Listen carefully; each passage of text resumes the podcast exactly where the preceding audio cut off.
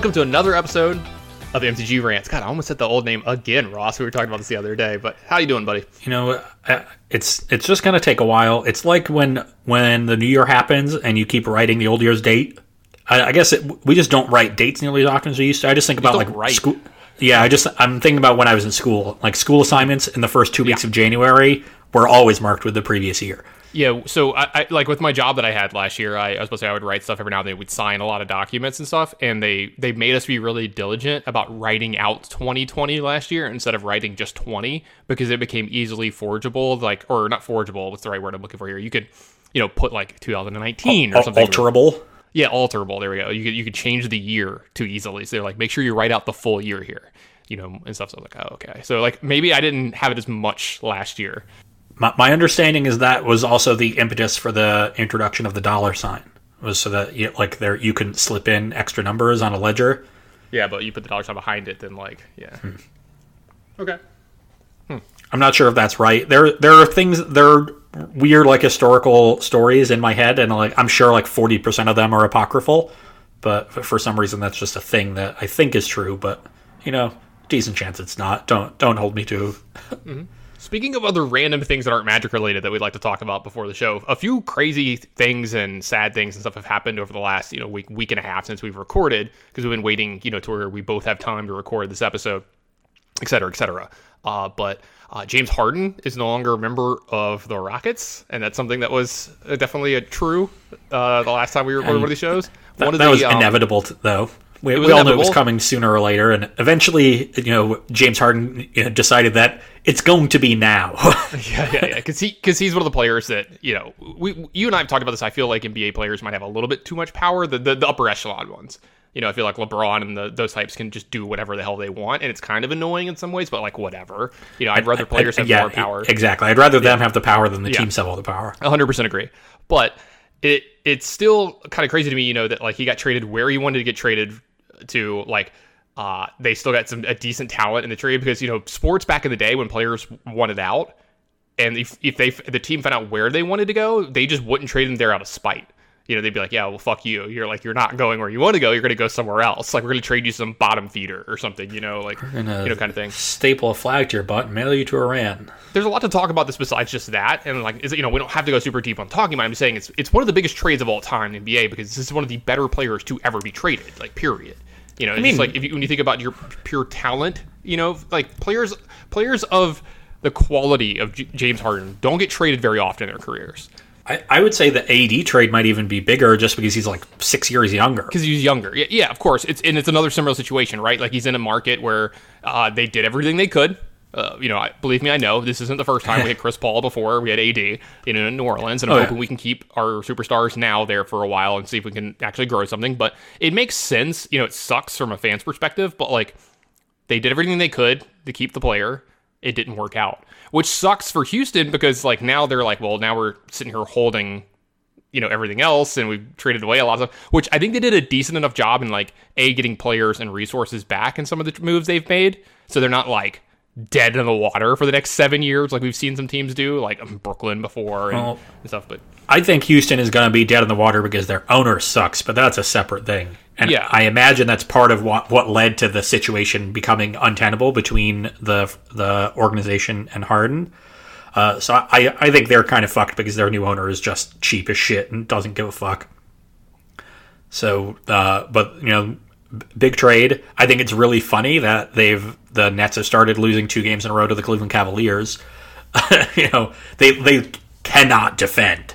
it's so funny too yeah like because because you're it, it's funny because they're like the antithesis of each other right like you when you think of the nets now you think this team's going to score 130 points a game but they're going to give up 115 because like they can't defend but then you go to you go to cleveland who's like the number one or number two ranked defensive team in the league depending on what stats you look at and you know if you take away garbage time et cetera et cetera and they just cannot score and they put up like 135 points a game against It New was, Jersey. it was 147 in double overtime, but it was in that game it was 113 in regulation, and then in the second game they gave up 125 in a standard regulation game. I just so said a big number. You know what I mean? Like I didn't know if it was literally 135, but you get what I'm saying. They're they're they're giving up a ton of points. those numbers are large, but not completely outlandish. They become outlandish when you consider that before those two games, Cleveland was actually dead last in offensive rating, and now they are 29th because of those two games. They've moved up a spot. So here, here's the crazy thing. this, this is how much I believed in uh, those stats and how little I believe in the fact that New Jersey can stop anyone. I'm sorry, uh, Brooklyn. I, I, it's like the name change. It's the name change all over again. Though I don't think Brooklyn can start, stop anyone. In my fantasy basketball leagues, I streamed Cavalier players.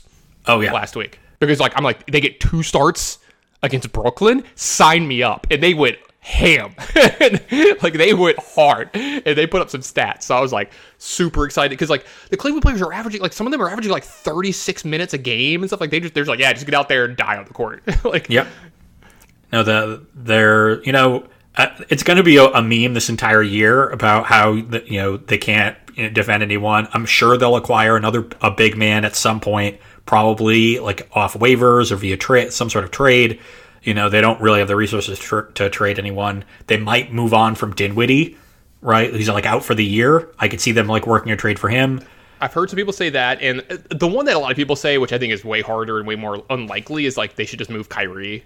Like yeah, that's for, that's not going to happen. Nor nor should it. I think you know the reality is when you're an NBA team, you do everything you can to acquire you know that elite high end talent and you acquire no matter what the situation is if you if you have the opportunity to acquire it and you know the trade is reasonable or you know the resources the assets that you're giving up uh, you know are reasonable you know you you just do it and you figure the rest out later.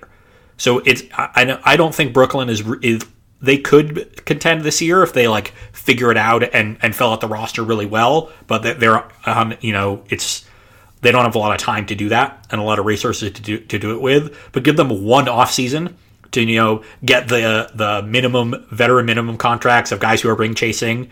You know the the Marc Gasol kind of kind of deals yeah, yeah, to their team. Exactly him. Yeah. Yeah you know, like let them pick up a couple of those and give them an off season together. Like they're going to be really good next year, and that, like that's just what you do. So it's going to be kind of a meme this year, I think, because their defense is going to be so bad, and they're going to you know have some hiccups trying to like figure out how to work together. Already, it's it's funny to me how everybody uh, like wanted to levy you know criticism on Harden, be like, what, like how can you expect Harden to like play well with other people? Like he's the biggest ball hog in the league, not realizing that like that's only been that's just been Houston's system for a few years, and that was actually more D'Antoni than Harden. And Harden has been like very like a very good facilitator throughout his career. He literally like was the sixth man of the year playing or early in his career playing with Russ and KD in OKC.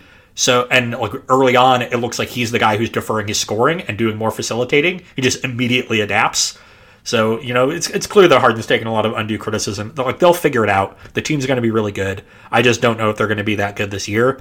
Um, and so like people are going to write them off over the offseason. It's just this. I can just see the narratives forming.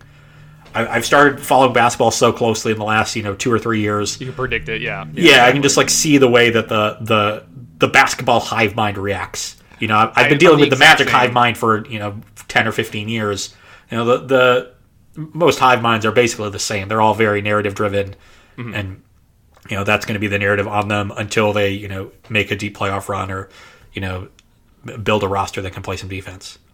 You know, I understand that completely. It's the same way with me with baseball. And speaking of baseball, I don't know if you heard about this. I'm sure you did, but you know, there's people at home that um, Hank Aaron passed away yesterday. You know, we're recording this on Saturday, the 23rd, and uh, you know, usually I don't bring up that kind of stuff. You know, like uh, you know, a baseball player, you know, a Hall of Famer passing away, but this isn't just any other player. This isn't just any other baseball player or any other athlete, really. This is one of the most prominent black athletes of all time and just one of the most one of the best baseball players of all time. And it's really funny that I say this. I even said it in the chat in our Discord. Check out the MTG Rants Discord. But I said this in our Discord in the sports section. Someone, you know, mentioned him, and I'm like, it's crazy to me that I say this, and I talk about this a lot, that I think he might be one of the most underrated baseball players of all time because he's not generally talked about in conversation. People are like, who's the best player you've ever seen? Like, what's the best player you've, you, have you have ever watched? And it's always like Willie Mays this, Ken Griffey Jr. that, because they were like, you know, flashy and good. And Hank Aaron wasn't exactly like flashy, but like when you look at his career, his longevity, his consistency, he might be one of the best hitters of all time. And he's just oh, yeah. never actually mentioned I mean, in those things. He's number one all time in total bases. Yeah. So uh, he's number one all the time in total bases, RBIs, runs. Uh, he's top five in hits. Like you know, uh, he was. He, some people still say he's the home run king. You know, because Bonds is who more yeah, home runs than him. Like whatever, blah blah blah. Um, one of my favorite stats. You actually just brought this up. One of my favorite stats of all time, or favorite records of his all time, is he's the he's the number one total base uh, person ever. So for people at home that don't know what the stat total bases is, it's it's how many bases you accrue with a hit. So a single is like one base, a double's two, a triple's three, and a home run's four, right? So however many you know, however many bases you've accrued over your your career with hitting the ball, that is your total bases. If you take Hank Aaron's total bases uh, stat and then you go to the second place person, he is more than a mile ahead of them. So yeah. like you know, literal, and, like, it's you know, what like 90, people, 90, feet to first base. Yeah, like it's, it's, ninety feet between the bases. Yeah, so he's he's over a he, he hit over a mile worth of uh, hits to, to, the second place person. So it's funny about you know, oh, this guy's miles ahead of the competition. He's literally miles ahead of the competition. Yeah, like it's it's a quantifiable stat that we actually have in baseball, and he's that far ahead. Um, I mean, he's he's a top ten player of all time, and uh, you know, you said it obviously, you know, uh, historically so important because of that. Uh, the way his his chasing down of Babe Ruth, you know, highlighted, uh, you know, racial inequality and you know at the time because that the, he broke it in the mid '70s, right? So you know, in, in the wake of the civil in the civil rights Let me movement. get the exact year because I want to make sure because he did he did play quite a while. I, So I want to I want to say it was like April of '74, and he like he in the run up to it he was getting you know death threats every day mailed to him. Mm-hmm. Uh, yeah, 1974. Yep.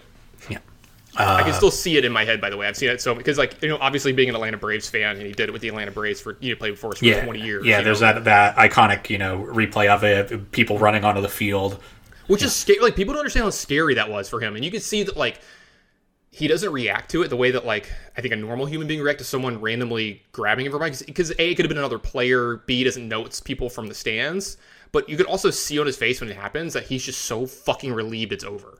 Like, yeah, he's like, yeah, this is over. It's done. I don't have to hear about it anymore. Because uh, Hank's a very like humble man. From everything that I've gathered, I mean, I've heard him speak hundreds of times and stuff. And, Another easy way to be underrated is to be soft spoken. Mm-hmm. Uh, he is the antithesis of like, uh, what is it? Speak softly but carry a large stick or whatever. You know, um, yeah, and just one of the best players of all time. It's gonna be sad not to see him around, not to hear him around. I'm gonna, you know, probably have to hear about him a little bit more than the average person, so it's going to be extra sad there, you know, because they're, they're going to talk about it a lot during Braves games. They'll be probably wearing something on their yeah, yeah, about the whole patch. And... I mean, because like e- even now, every game that I watch, they, they always show the you know the the record stuff's up. You know, like in basketball, you have the the banners and the rafters. In baseball, they usually have like the years up with like colors or like you know like you know whether you won a World Series that year, whether you made the playoffs or, or if you won your division, and then they have their numbers up of you know the people who are like the retired numbers. His 44 is just sitting there. Know, it's been sitting there. You know, pretty much my my entire lifetime almost of, of watching baseball and stuff. So. Uh, not having him around because every year, you know, he comes into the booth and like, you know, there's there's always like there was always like Hank Aaron weekend. They'd come bring him in, let people meet him and stuff, and that's not going to happen anymore. And it's really sad. And, you know, we've lost a lot of people over the last few years, and it just sucks, man. Yeah, in the last I think month alone, three Braves Hall of Fame players have died. Yeah, it's it's it's been a little crazy. So, um, but yeah, his just stands out a little bit more. And it's like you said, like him breaking a white man's record as a black man in the deep south during, you know, the 60s and 70s. It's like, I have, I mean, if you go back and just read some of the letters that they've released, like they probably even, you know, release half of the damn things, but like some of them are just so awful. And the things that these people, and it's, you know, things that we're still fighting for today and stuff too, which is another sad thing to think about, you know, it's what, 50 years now? Like, come on, like, you know, kind of thing. But, you know, when, when we're you know we're as magic players you know we're we're competing. We have some idea of like you know what it means to compete in something at a high level. Obviously like the the you know professional sports are at a completely you know uh you know different um i don't want to say like intensity but a scale a completely different scale. Um but you know th- this often comes up in in our own community when we talk about how you know the, the way we talk about merit in magic where a lot of people you know harp on just you know who's putting up the best numbers we just want to have you know every time you know it came up a lot when WotC had discretionary invites and it's like, yeah, we just want the best people in, you know, and whenever people said the best, it was like, we just want basically the people like the most pro points and the most top eights, all, all of the, you know, quote unquote objective measures of success. And that you've really got to realize that you know people from marginalized communities are dealing with so much behind the scenes that you don't see that affects their ability to compete and that's got to be factored in and that's just a, you know an unseen barrier so when you think about Hank Aaron just going year in year out playing at an incredibly high level for two decades straight. And while he's doing it, he's getting hundreds of death threats. You know, he's got to worry about his family, himself. You know, he's a public figure. He's, you know, people know where to find him. You know, uh, and still able to block that out and and potentially use it to motivate himself. I, I don't know, but you know, at least you know, persevere through that. Um, and that just has to be taken into account. Yeah, just one of the greatest of all time. Uh, hard to argue, you know, with him probably being a top five hitter of all time, even though like you don't hear it as often, you don't hear people talk about it as often, and probably just a top one person of all time. You know, like you said, just overcoming everything. So I, I don't know what else we could say about him that hasn't been said. You know, we have to spend too much more time on this. It's just it's been heavy the last few weeks for me, and like seeing that kind of sucked too. You know, like seeing uh, someone that you've looked up to and someone that you've you know heard from, and I didn't expect it to hit me, and it did. You know, and that was like a, a very surprising type thing. You know, because a lot of the people you know we grew up watching, we're not going to lose them for a while. You know, yeah, they're a little older than us, most of them. You know, I'm I'm, I'm kind of I'm kind of old, but like you get what I'm saying. Like you know, we're gonna have MJ around for a while. Like some of these guys that you know shaped your childhood and stuff. that I you know, I didn't get to watch Aaron play, you know, live, but I've seen I've seen so many things of him, and like anyone who wants to you know hear or learn more about him, I highly, highly recommend you just Google him and read his story coming up from Alabama. You know, leaving. I think he like left to go play wearing his sis- some of his sister's clothing because he didn't have enough clothing to to go to go play baseball, and he had like ten cents in his pocket or whatever. Like he had like a little small bag with everything that he owned in it, and just it's an amazing story to hear what he overcame to you know get to where he was and the things that he had to overcome and, and deal with too. So amazing story. Definitely highly recommend you you uh, read up on that if it interests you at all. So. But uh, other than that, let's go ahead and just move into what we're doing this week for the Magic Show because I gotta say I'm pretty excited about this week's episode. Um, anyone who's been following the show quite a while knows that we usually do this whenever the full sets are out. Ross and I are doing our top eight uh, this week, our top eight cards for the new set. We're gonna have a little bit more of a broad look at some of the cards that we usually do because it used to be our top eight for Pioneer. This is more just our top eight cards in general. We'll probably talk about some specific stuff if you think hey, it's good in this format, et cetera, et cetera. We'll probably get more in depth on that stuff in the future. But I'm really excited to talk about these cards. We're going to be talking about our top eight in general. We're going to talk about our most overrated, our most underrated cards, and then maybe some. Uh, there, there might be some some uh, honorary mentions of cards or two here and stuff. So, um, usually we like to look back on the ones that we've done in the past to see what we did, you know, what our hits were, what our misses were. But since this Ross's computer is still in the fritz, we don't have access to that, and I don't feel like looking it up to find it myself, which I could have. So we're just going to go ahead and say that I won. I uh, I, re- I remember some of the cards on my list, and I don't think I did very well. It, we, we generally that, miss. That's I don't think Zendikar Rising had a huge impact on Pioneer because we were still Pioneer focused then. So maybe it was just a case of like there not really being eight hits. I don't know. And I think we kind of like overlooked Omnath as well, if I remember. Yeah, right. yeah Like, we both just overlooked Omnath. I can't. um, I just. we were both just very, very dumb when it came to it. We Yeah. had blinders in our eyes. Obviously, when I, when I see cards like that, I'm always like, yeah, that card's good. And it's like, I, I generally just don't look at that card. I look at all the other things. It doesn't fit my. I don't know what it is, but something about it, I just have blinders to it. So I just saw like four colors and for some reason assumed it was going to be too difficult to cast, and I just like that just never happens. yeah, it's a these days. Like why? Like why? when you play when you play mid range, you have perfect mana every time. When you when you play aggro decks, you literally can't cast your spells. Just impossible.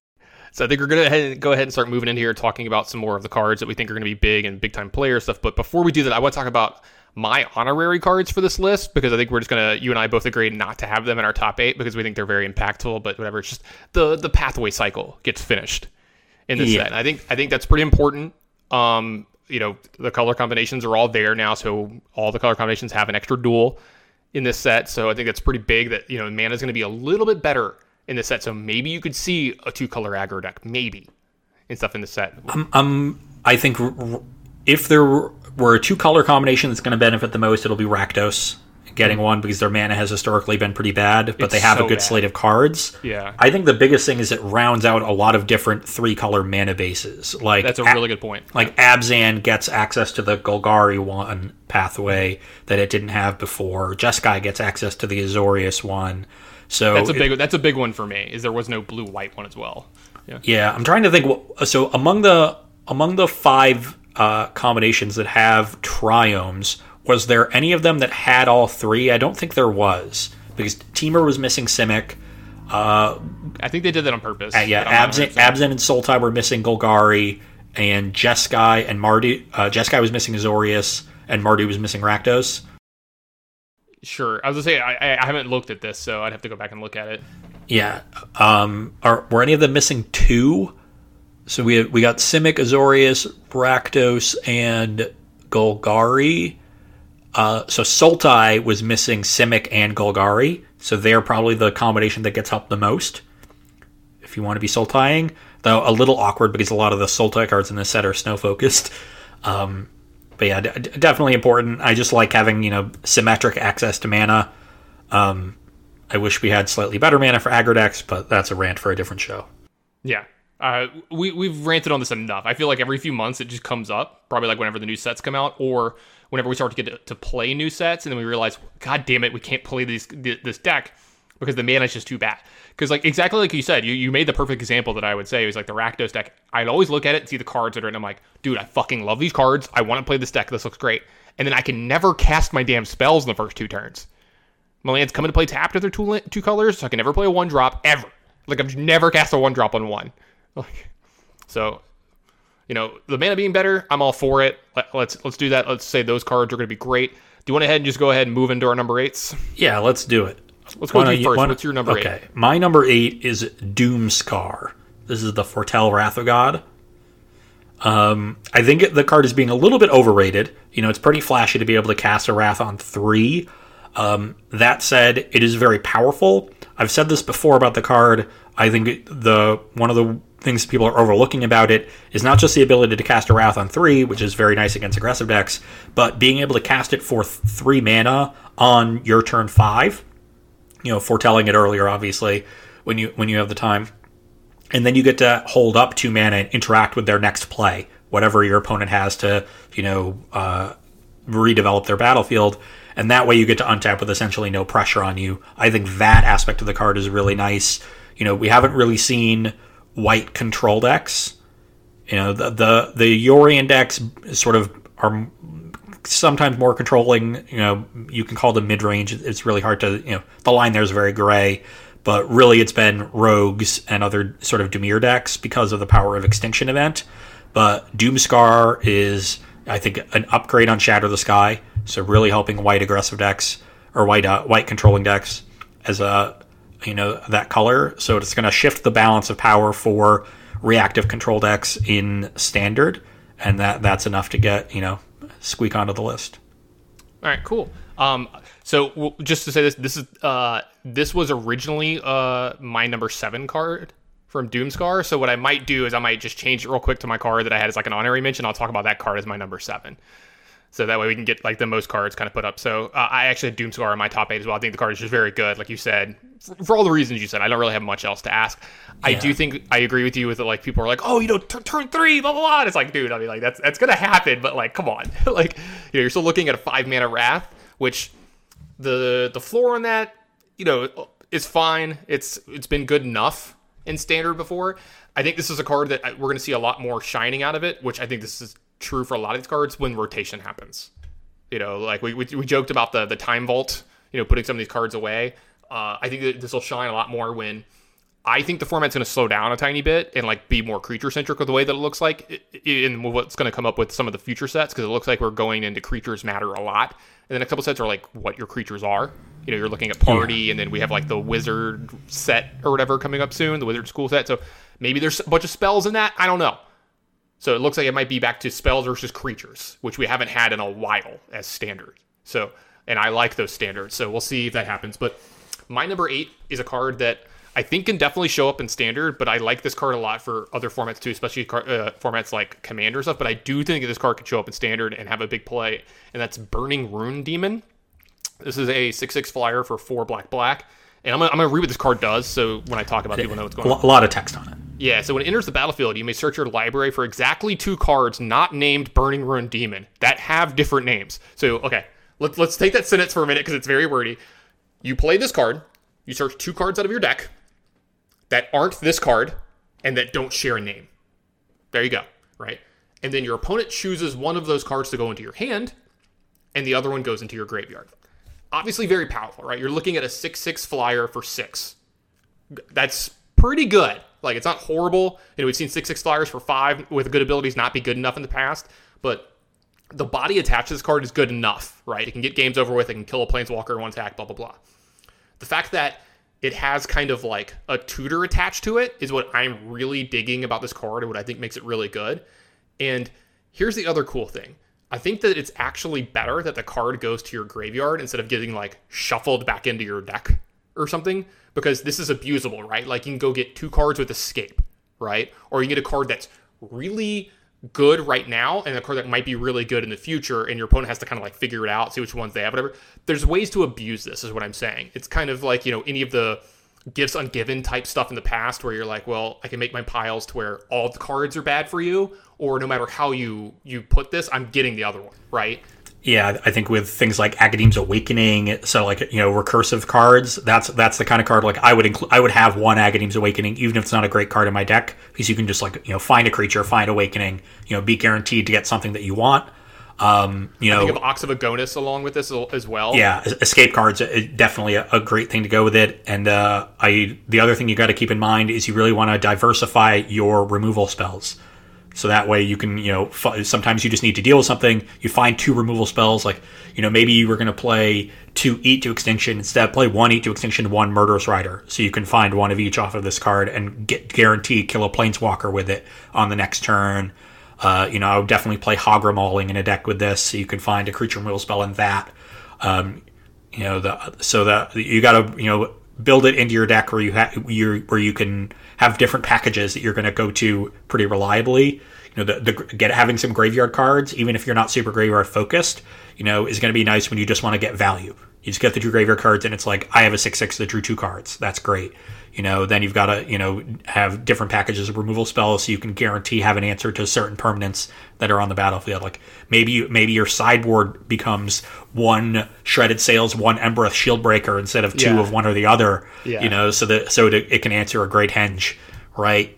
So that kind of deck building stuff is going to be important for maximizing this card. I'm I do think it's a solid card. Ultimately, I'm like I'm not sure if it is powerful enough to merit costing six mana. That's the that's the biggest thing for me. I think that's the biggest thing for me, and why I think again I think it's another card that might shine a little more in the future. But I like this card a lot. I like exactly the point that you made where you want to be able to diversify because there's different things you can do with the packages of this card. Like if you're a tiny bit behind or they have a problematic permanent, you go find like two answers for the permanent, right? And you're like, oh, well, I get either one of them. Like pick which one is worse, you know, et yeah. cetera, et cetera, I, whatever. I think I would like this card more if it was like a five mana four four flyer, right? Yeah, I think so I think that's mana cheaper, get a little bit yeah. smaller I think that's probably something that happened along with it. Like when they when they do power scaling on cards, like when they're making this card, like all right, we want this card, we want this effect on it. We need to make the mana cost and the like the stats on it correct because like we make it too cheap, then it's just a you know a ubiquitous threat that's in every black deck, et cetera, et cetera. So like you know trying to figure that out. But the fact that you get a six six flyer for six that draws another card, quote unquote draws another card that is generally going to be a problematic card for your opponent is something that I like. Like I love cards like this because here's the thing. A 6 6 flyer for 6 against a lot of decks is a problem. They're going to have to answer this card, right? And they need an answer for this card. So what about the card that you get with this card as well? That's that's going to also be a problem.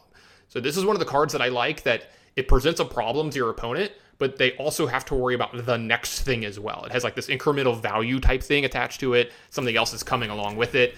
I, I just like cards like this. Yeah, if, if, you build your deck correctly and build your deck well with this card in mind, it has a very, very high floor.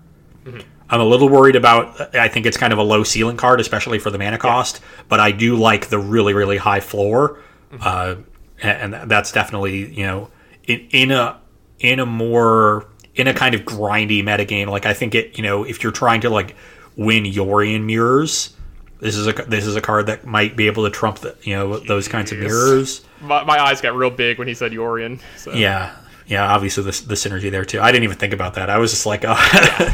Well, I think we should look at every card with Yorion, like just every card, because that seems to be the thing nowadays. Uh, also, like Gray Merchant of Asphodel is still legal. There's like a lot of people that really like mono black, and this could be the the very top end of your deck. That's yeah, that's good. that's cool and kind of thing too. Like just a, a big threat, you know, like kind of thing. Like like think about castings to kill them. You go get Gray Merchant and you go get like a uh s- like one of the you know raise dead or put this creature from your graveyard into play cards. Because I'll tell you this: if I'm playing this card in my deck, I'm also probably playing cards that r- put a creature from the graveyard into play.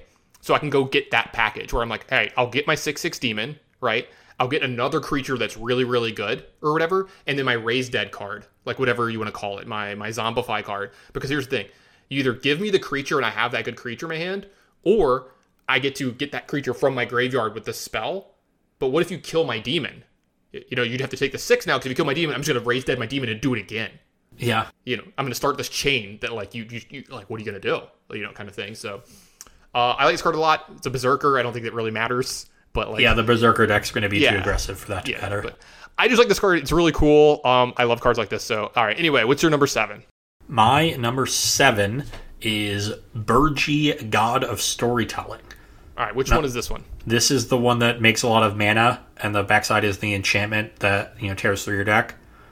Uh, You want to so- go ahead and just read the card off real quick for me? Yeah, so the front side is a two and a red, three three god, and it says whenever you cast a spell, add red mana to your pool, and uh, your creatures that have boast can be boasted twice on any given turn, or on, each of your turns. Um, the the boast ability is cool. Like I've, I've tried this card with a bunch of berserkers with boast.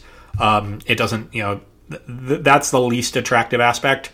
The the real key part is just making red mana whenever you cast a spell. So it's a really threatening mana engine. I think in aggressive decks, it just makes a lot of sense. Like it, it you know, it gets you to those double spell turns really quickly. Like you know, you can follow Birgi up and just mono red aggro with stomp your creature, play uh, Bonecrusher Giant, play a one drop, which is like a a really, really good turn. Yeah, a really powerful turn. Oh, the, the red man also doesn't empty until like until the end of your turn. So you can be casting like haste creatures and then have mana floating into your combat and Embercleave. I think that's another really Okay. powerful thing. So You've, you've got my attention. yeah, I think this card is good in, in red aggressive decks. There's also the oh, I forgot about the second half of it. So the, the the reverse side of it because it's God is a four and a red enchantment. It says discard a card, exile the top two cards of your library until the end of the turn. You can cast them. So And know- we've seen cards like this be good in mono red in the past, where like you have like, and this is even better because like you have the other end when you need to have the aggressive card. Yeah. And then like if it gets late and it gets to a top deck where this is kind of like your experimental frenzy, where like now your lands get to turn into, or you draw like a one drop that's not impactful or whatever, you know, removal spell and they don't have a creature. You're like, okay, well discard it. You know, look at the top two cards in my library. I can I can cast those instead now. Yeah. So you know, it gives you that late game punch that red decks are looking for without sacrificing the early game at all. So it, it, yeah. it just comes along for free, really. Like honestly, I think the front side might be good enough to see play by itself, and at that point, like the you know the backside is just coming along for free. I also have this card on my list because I think it has some potential in older formats where obviously you have a higher density of cheap spells. I actually have a, a modern deck list brewed into my you know Google Doc of random brews from the set, and it's just a mono red storm like stormish Is it- deck. Does it use Runaway Steamkin? It has Runaway Steamkin as a That just secondary seems like a match. Yeah, it just seems like a match made in heaven with this card. Yeah. But uh, with things like Lava Dart and Gut Shot, you know, just free spells, like you can play Birgi on turn three and start going. Like Birgi, Gut Shot something, get a red, Lava Dart something, get a red, sack a mountain, get a red. Now I have two red, you know, I've light up the stage, so after you gut shot them, you cast light up the stage, tear through your deck more of that, and you win with, with Aria Flame and Grapeshot. Uh, deck also gets to play lightning bolt, so like you can you can sort of do a bad prowess impression, right? With Steamkin, Birgi it. like you have the two creatures that can attack and a bunch of burn and a couple grapeshots, but you're mainly winning with Aria. Um, I don't know if the deck is good. Like the, the thing that worries me about it, especially in modern, is it's a three mana three three, so it's three mana trading uh, with lightning bolt, which, which is tough. Uh, but you know, can be difficult to fatal push if they don't have a fetch. I think if you untap with it, the game is going to end a lot of the time. Um, you know, the, the the card is just that powerful, especially in combination with Aria. And then you know those double spell turns it's facilitating. So like it's never going to be super flashy in standard, but like just letting you double spell on turn four consistently in your aggro deck or triple spelling on those turns.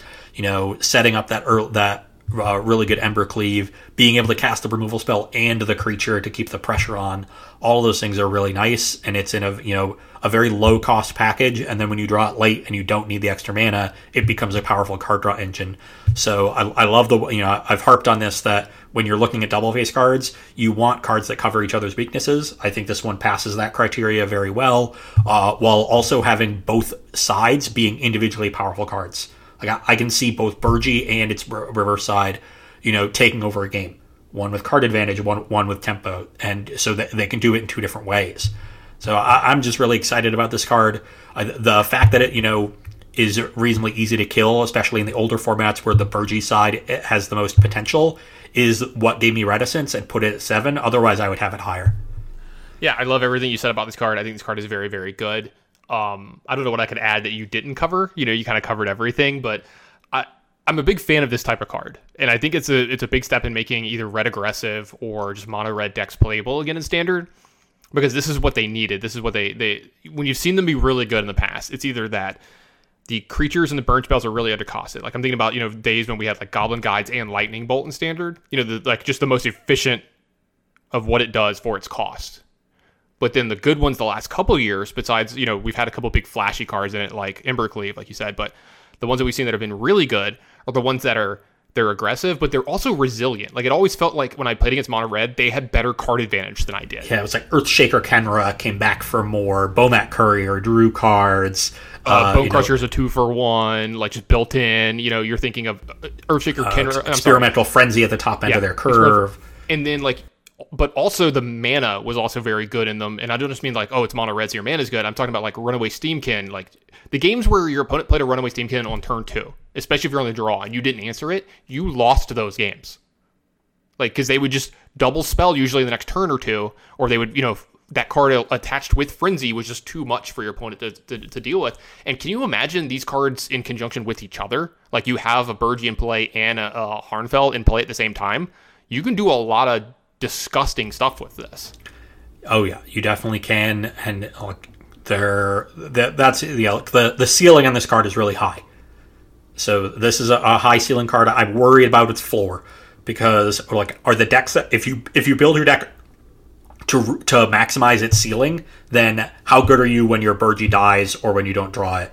Because the, the red decks don't have like the when I look at the mono red storm deck, I have like I'm not playing cheap cantrips because the red cantrips suck. I do have Manamorphose, obviously that card's busted.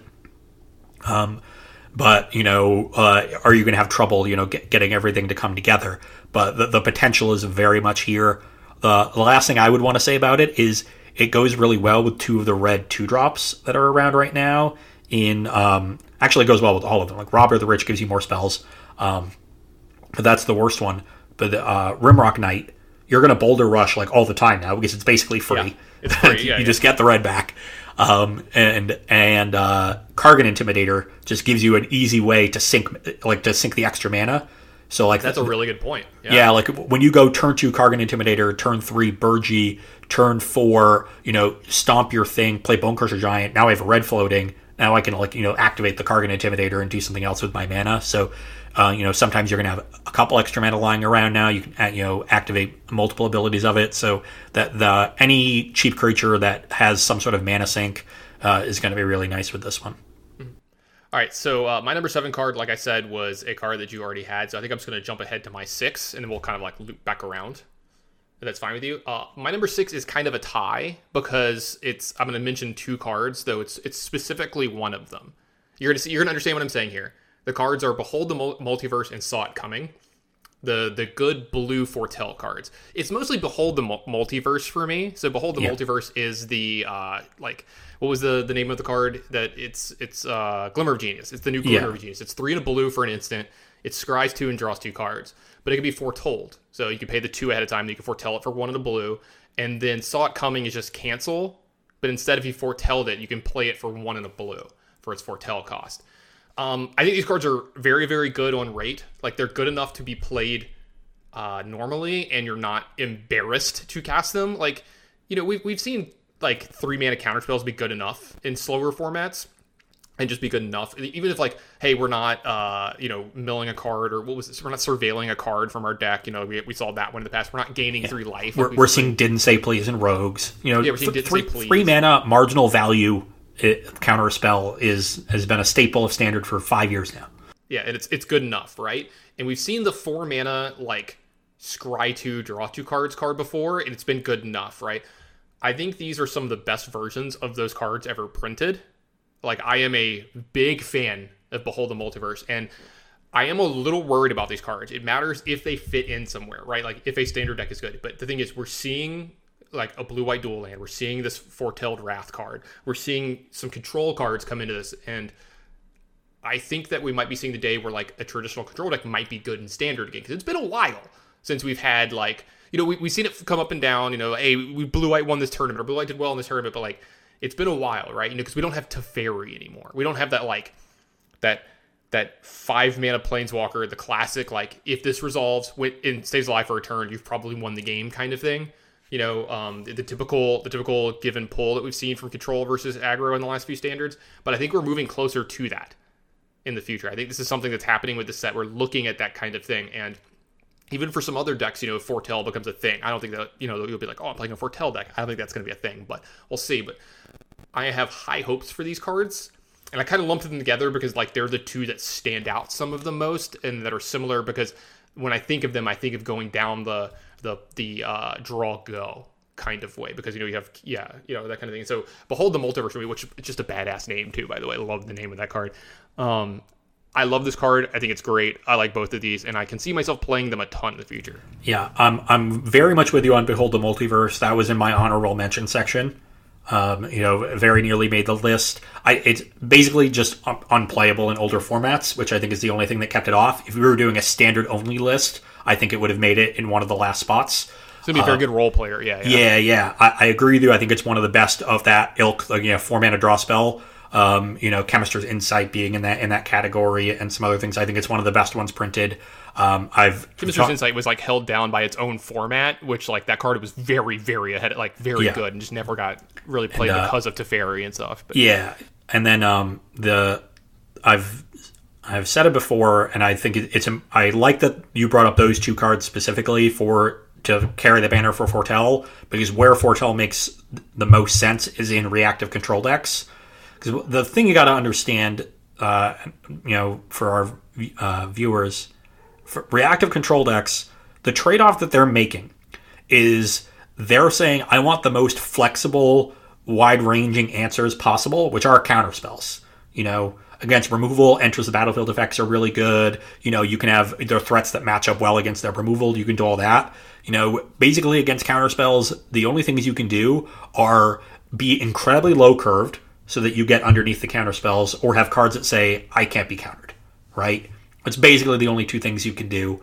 Um, so the one of the keys in beating reactive control decks is to make their counter spells awkward. You want to get out underneath them at least a little bit and force them to tap out to answer your threats and then immediately follow with another threat immediately follow with another threat and never let your foot off the gas never take your you know your foot off their neck i guess is a better metaphor um, so that so that the game ends and they have two or three counter spells in their hand that they just never had an, uh, a window to use.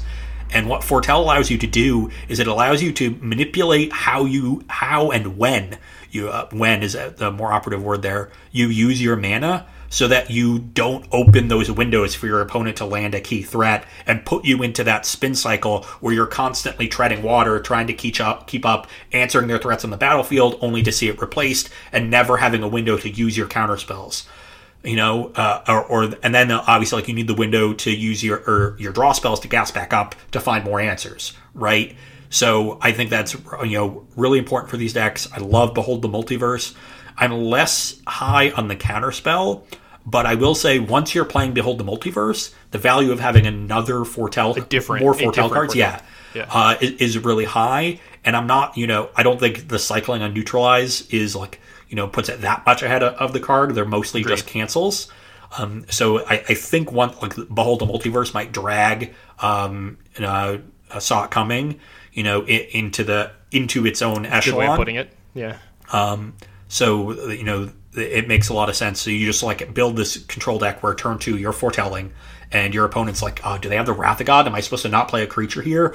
And, like, and then the next turn, like, do they have the the counter spell there? Uh, you know, I'm not sure. Uh, and, and it gets really awkward for them. Now, like that's just free value you're basically getting, like, because you, you know your opponents are going to be forced to make difficult decisions where there isn't really a definitive right answer. There's only a like 60% right answer or 40% right answer. 100% agree with all your points. If you want to hear more of what Ross is talking about and like more of like kind of in-depth talk about it, I think it's two episodes ago when we were doing, you know, our spoiler episodes, we talked about Behold the Multiverse, Behold the multiverse quite a bit, and we talked about how like how cool with the casting cost of it changed is, where you could fit it in with like your natural progressions of your draws from your control decks and how they classically fit in with like you know playing your two and three and four mana answers and stuff and you, it makes your deck operate a little bit smoother i think is a big deal for me. And so if you want to go back and listen to that it's like a, a little 10 minute section of i think two episodes ago that you can get a little more in depth if you like that card. So what was your number six? Unless you were you I have one more point on, on those, and we'll, we'll move on. And that's to say, I like uh, saw it coming in a three color control deck. If you're going to play like Jeskai or Sultai or something, it's easier on the mana yeah, being being able to potentially cast it for only one blue mana.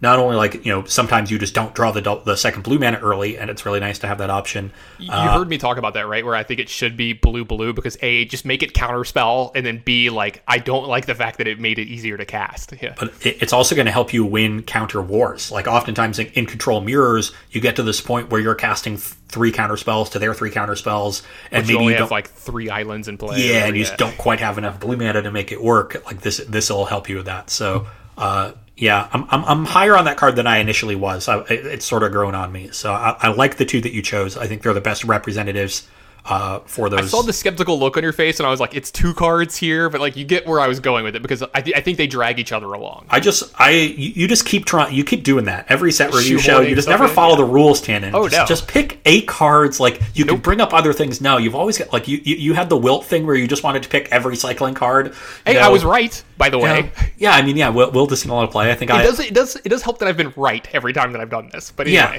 but you're right in an annoying way Tannen I'm also right an annoying amount of time. I think for you as well. So all right. okay Anyway, my number six uh, this is uh, Immersturm Predator okay. this is sort of the new Falkenrath aristocrat it's a Yeah, two black Todd Anderson was really bag, big on this one too. Yeah, two in black red for a 3 3 dragon with flying.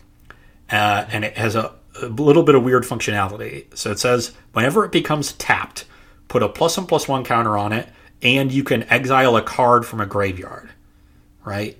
Uh, up to one. And then uh, uh, sacrifice a, cr- uh, another creature. It gets indestructible until end of, end of turn. So that's where the, the Falkenrath Aristocrat comes in. So, you know, obviously, Falkenrath Aristocrat was a defining card in its era in Standard. I lost to that card so so, so much. Yeah. Um, you know, this one ha- uh, not having haste, I think, ultimately makes it a little bit worse. But there's some functionality here that's really nice. Obviously, like getting really oh the when it when you when you make it indestructible, you also tap it. That's actually that's pretty important. That's, So- pretty important because you can't attack and Yeah. like yeah yeah. yeah. But it does mean that you can, uh, you know, sacrifice creatures to exile stuff from their graveyard. You know, if you want to hit their Kroxa, if you, you know, maybe in, an, in Pioneer you want to hit their Uro. This is a card that offers some free graveyard hate, which is really nice. You can, you don't have to just hit creatures. You can hit planeswalkers that they can't get back now with Elspeth Conquers Death. Uh, you know, things like that. So the, the the graveyard interaction is really valuable. There's a lot of just like minor graveyard cards. Almost everybody uses the graveyard to some extent, and so th- these like you know minor elements of, of a graveyard interaction that are stapled onto otherwise you know good main deckable cards are really important. We kind of saw that dynamic happen like a decade ago with Lifelink. Uh, you know, you used to not see a ton of life like life gain around, not life, but life gain. joke. Yeah, it used to be a joke that life gain was like playable. Yeah, well, that, that was more to do with how the like how the the game was imbalanced back then. But a, as it got more and more balanced, like people wanted some life gain to try because they just needed to survive against aggro decks. And the life gain that it would be good was you know life gain that was stapled to otherwise good cards. And the card that immediately comes to mind is Kitchen Finks, which was a staple in multiple formats for many years. You know, uh, has since been sort of outclassed, but. Uh, you know, I think we're starting to see that with Graveyard Hate. We're seeing it stapled onto otherwise, you know, playable cards. So it's not just something you have to like bring in a haymaker like Rest in Peace out of your sideboard for. You have things like Scavenging Ooze, you know, Cling to Dust, you know, the, things like that. The, the you know even things like Nihil Spellbomb, which is a little bit older, uh, a precursor to this. So Immersturm Predator gives you that, uh, especially for an aggressive deck, which usually isn't going to play some sort of reactive card that can deal with the graveyard. Is going to help you out. You know, another sack outlet for these Rakdos decks, playing things like Claim the Firstborn and the Akroan War. This is a, just a really powerful one. I've been really impressed with it. You know, when you're playing a, a, a sacrifice deck, it's really important that your sacrifice outlets stick on the battlefield. Yeah. And you know, Woe Strider is really nice because it, it comes back, but it takes Yeah, a little while for that to happen. Uh, you know, and some like when you don't have the sacrifice, you know, uh, effect, those threaten effects look pretty bad. And Immersturm Predator is a sacrifice effect that's really hard to remove. Basically, like if they're not playing white, you know, Skyclave Apparition and, and Elspeth Conquers Death are cleanly answer it. That's a problem. Uh, but you know, it, it, can get indestructible against all the other removal. It can dominate a battlefield in creature matchups if you need to buy a little bit of time. I actually played it uh, in a deck that was really impressive for me this week uh, when we did our, our team show for verses. So and uh, viewers, so that's viewer submitted decks. You know, Team Ross versus Team Corey, right. and uh, this has been the most impressive viewer submitted deck I've ever played. You know, and we've been doing it for about a year. I think we've done four or five of those shows. That's a lot to say. Yeah. yeah. Uh, so you know, I've played twelve or fifteen of them. This was easily the most impressive one. It was a Jund food sacrifice deck that also played Esika's Chariot, which like can make food tokens. We had, I had you know Woe Strider can make goats. It can make its own cats.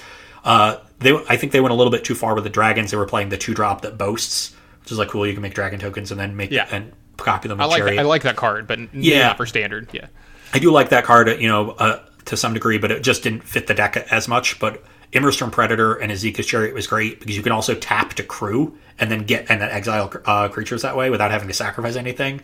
So it's another way to tap it and get immediate value. I was able to you know disrupt Corey's third chapter of Elspeth Conquers Death, which is really cool. You know the, the and obviously like getting the cats means your predator is protected. It all just worked really well together. But Predator was one of the key cards. Super impressive.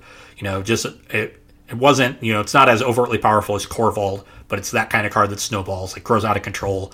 And this one, while not generating a ton of card advantage, just like is very difficult to answer. I think it's going to be a, a, key element of Rakdos decks uh, in in this set, and the fact that they've also gotten bolstered by getting their, you know, pathway uh, is it's going to be a good season for Rakdos, I think. And and that's the point for me is why it would make my top eight if it had is the fact that um, it shoehorns into a deck really well already. That's good. It's you know it's a good sacrifice outlet, which is a big deal. You know it sticks around like you said. And then the incidental graveyard hate on it. I, I love that. I love the fact that you you just have an answer like main deck to some to something going on like that. You know, hey, they have an escape card in their graveyard, or you know this or that, or this or that, and you have this way to uh, to interact with that right away. So that, that's a that's a cool thing that you can do. You know, just type typed onto this card. Uh, I see myself losing this card quite a bit in the future. Uh, I do like it a lot. I think it's very very powerful, very good. Uh, yeah, it's, it's not a ta- it's not a Tannin card. I, I do like those decks, but I need to like play with them a lot, and I haven't been playing enough lately. That if like if I was going to play this in tournament, I would have to practice a lot with it. In I would put in the time. It's not something I'm just going to pick up and mess around with. I, I've just embraced my new identity as Rakdos guy. I don't, I don't like it. It happened last summer. I just kind of fell in love with Rakdos, and now I'm just Rakdos guy. And all I think about is claim the firstborn and village rites, just over and over and over again. It's all I ever want to do.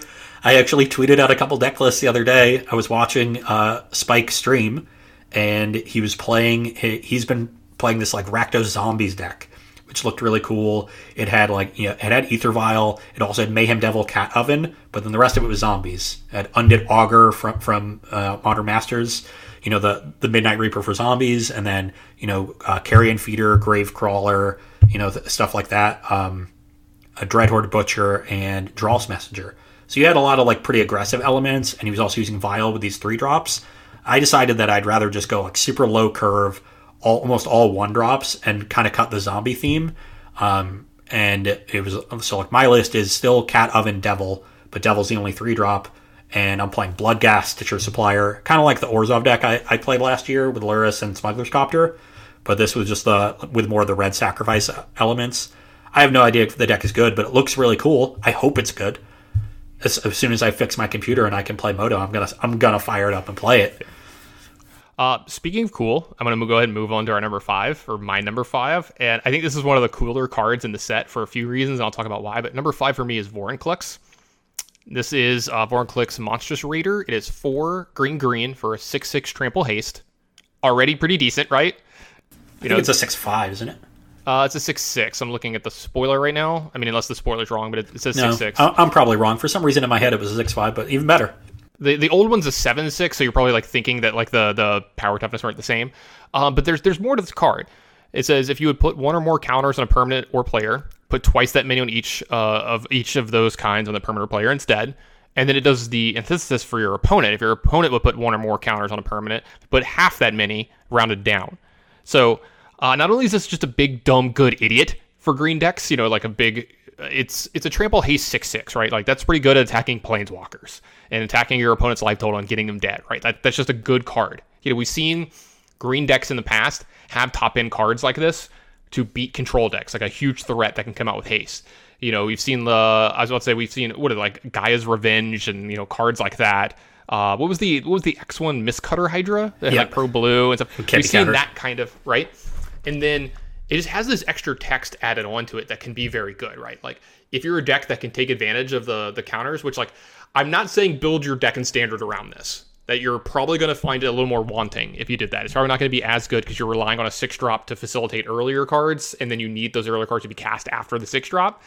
So like probably not super great there. Obviously has some cool uh, synergy with um with uh what do you call it uh planeswalkers for your own. It also has got great synergy with your opponent stuff. You might randomly shut down a deck. We talk about the Rakdos deck that Ross just had. You know those plus one plus one counters. They're not going on your creature anymore. You know with this in play, like just little bitty incremental value is huge on cards like this. One of the other reasons, one of the other reasons I think it's really cool is this is one of the uh, I think there's like two, even though this is the most direct one, the other one's not direct. References to Phyrexia on this plane, and I think we're going to get Phyrexians in, in a plane coming in the forward. And if we do, and if Infect is back, because there is an in, uh, technically an Infect creature in this set, you know that gives poison counters. If that's a thing, this card might get played in in, in that uh, in that deck. in and against, right? You know, it's, Mm-hmm. Yeah, if exactly. your opponent's attacking you for one infect, you're, you're taking zero, and it's not really doing a whole lot. So, um, yeah, I I 100% agree with you that the the doubling your counters, which is usually the most attractive side of these things, like it, you know, because you, get to control what's in your deck, is actually the least attractive of this one for the reason you said it. You know, it's a six drop, so you, know, you want that kind of effect to be cheap, like hardened scales. I, I will say real quick in, in Commander, go nuts. Like Sure. in your yeah. Yeah. your fun formats, play this card, go nuts. But Yeah, yeah, it's, it's just doubling season that like you know attacks and and, and Double it's season that awesome. kills one of your opponent's permanents. Yeah, Yeah, and I- stops them from doing this stuff. I, I imagine this will be like a a good c- commander build around. This is a know. commander staple. This Yeah, is this is an actual thing. It's also a legendary creature, so it could be your actual commander. Though mono green, I'm not sure. It's like where I, I'm not a commander. You know, I mean, you, you uh, can be like mono green with counter with you play play your hard Yeah. scales, play your doubling season, play your planeswalkers, and This is one of the cards that get you killed in Commander. I like those cards because like you're like, well, not only is it breaking stuff for me, but now you can't do what you're trying to do, you know, kind of thing. So the, to me the the really attractive part of this card is that disruptive ability, and it's because it shuts down sagas. Sagas put lore Mm-hmm. I know- I hadn't even made that leap, and that's so just like Yeah. that's just such a natural thing. I just did not make that leap. Yeah. So your opponent's sagas literally do nothing while this is on the battlefield, and yours get two counters at a time. And that I at first I thought that might mean you skip chapters, which would be weird. No, you just get both, and you can decide which how to order the triggers. Like you just get everything. So uh, shutting down sagas, I think, is huge, and it's specifically huge when it's attached to a what is essentially I'll call a an honorary dragon, like it's a big Yeah. a big haste creature, right? That, that's going to be like a finisher in aggro decks and mid range decks. It's a Titan, I think is what we should say. Yeah. because It's a six six for six. Yeah. but yeah, yeah. So when you think about creatures like this, two of the main removal spells people are playing in the standard environment right now to deal with threats like this are Elspeth Conquers Death and the Akroan War, Which are which are sorcery speed and do literally nothing once you have Vorinclex on the battlefield. So unless if your opponent is not playing Heartless Act in their deck, like there's very few other things that actually answer this card in standard right now. Yeah, and the the way that like natural progressions of play patterns are going to happen on this card, I like a lot. Like your your blue white opponent, whatever, on turn four, five, or six, or whatever, is going to play their you know their sweeper. They're either going to kill all your stuff with a sweeper. This is a really good follow up to that. Or they're going to play their planeswalker because they finally have like you know they finally like at in a turn killed your thing, played a planeswalker. Now you're like okay, attack your planeswalker. Or you can keep attacking them because now they have to answer this because your planeswalker doesn't do anything now. Yeah, You know, or doesn't or, get or loyalty. barely does anything. Like, um, Yeah. you know, if they can't, it's basically impossible to Ugin this because Ugin enters now with three counters. If they try to Kaya it, which like is going to be like the new ECD, and Kaya's been pretty impressive. That enters with two counters. It can't minus three and kill anything. Uh, you know, the, there's there's very few good answers to this card, and it's you know you know it's, it's six power of haste. It ends games very quickly. This has been one of the more impressive cards we've played with on versus. We've played with it in multiple shells. Um, you know, I, I could even and um, you know, I I just keep being impressed with it. Uh, shutting down like there's so many sagas in this set that like binding the old gods. That's another card that people would play to answer a threat like this. Doesn't do anything. You know, uh, I um, I had one more. Oh, and the last thing about this card, why it fits so well in the standard environment and maybe even Pioneer, it is one of the best cards to cast on turn five with Castle Garenbrig. Yeah, that's actually a good point Best too. friend This works, Castle Garenbrig. this works really, really well with Castle Garenbrig. Yeah, yeah. One of the point. one of the awkward things is like you know you think about mono green aggro, which was good last summer, hasn't been good in the fall. It doesn't really want to play a six drop. It wants to end its curve at five. Well, with Castle Garenbrig, it still ends its curve at five with Vorinclex. So I think this card could bring back mono green aggro. I think it can go into Gruul Adventures. This is the kind of card that, like, if you're playing tournaments on week one in this standard format, I would 100% want to play a Vorinclex deck. Even if it's just Gruul Adventures where you find room for two Vorinclexes. I, I think you know people are going to bring the the proven strategies, the proven decks. They're going to show up with their ECDs and their Crone Wars, and you're going to Vorinclex them, and they're just not going to have an answer. and they're gonna cry. Yeah. Yeah. And you'll just board it out against rogues, you know, just get it out of your deck, but it's going to be insane in every other matchup you play for the first two weeks of the format. And then people are finally going to have to be like, okay, how do we adjust to this fucking monster of a card? Yeah, because I, I think this card just jump like this is one of the cards to me that just jumps off the page when you read it. Like it just jumps off the cardboard. Like this card is obviously very good. It's obviously very very powerful. I think it's going to be very impactful. Um, I did have one more thing to say to this, and you kind of you kind of uh, hit on it. I do think this gets like kind of one of my honorary mentions to be a better card as well in Old Growth Troll. I think that card is going to be very good, and if it keeps mono green or like mono green Stompy as a deck, and like this is the top end of it, it's going to make cards like Old Growth Troll better. And it's nice uh, like old growth troll is weak against the white removal, and Vorinclex is very good against the white removal. So you kind of always have you, you know uh, something that they're going to struggle with. And like the other thing too is like if they play if you play Old Growth Troll and they do the thing that kills it and you enchant a forest and your forest now taps for two mana instead, this kind of scales up into your Vorinclex very very well. You know this this works just very you know this, this allows you to get to the six mana next turn with you with a uh, with a Castle Garenbrig. If you play old growth troll and they kill it on their turn, then you might be able to just turn four the Vorinclex with castle. That's what I was just saying. Yeah, Yeah. it, it makes it work really well with Castle. Like if yeah. they play the the the fumarole card, the red red four damage sorcery, maybe if that's the thing Yeah. people are playing. I don't, I, you know, just a speculation. But you know, yeah, I'm I, I, w- I would look into like just a traditional mono green aggro deck as opposed to mono green food.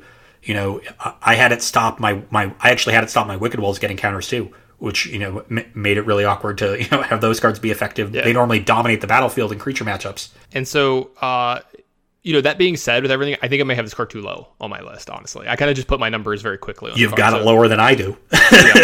So you don't even have it on your list. no, I, I said you, you have it. I have it higher.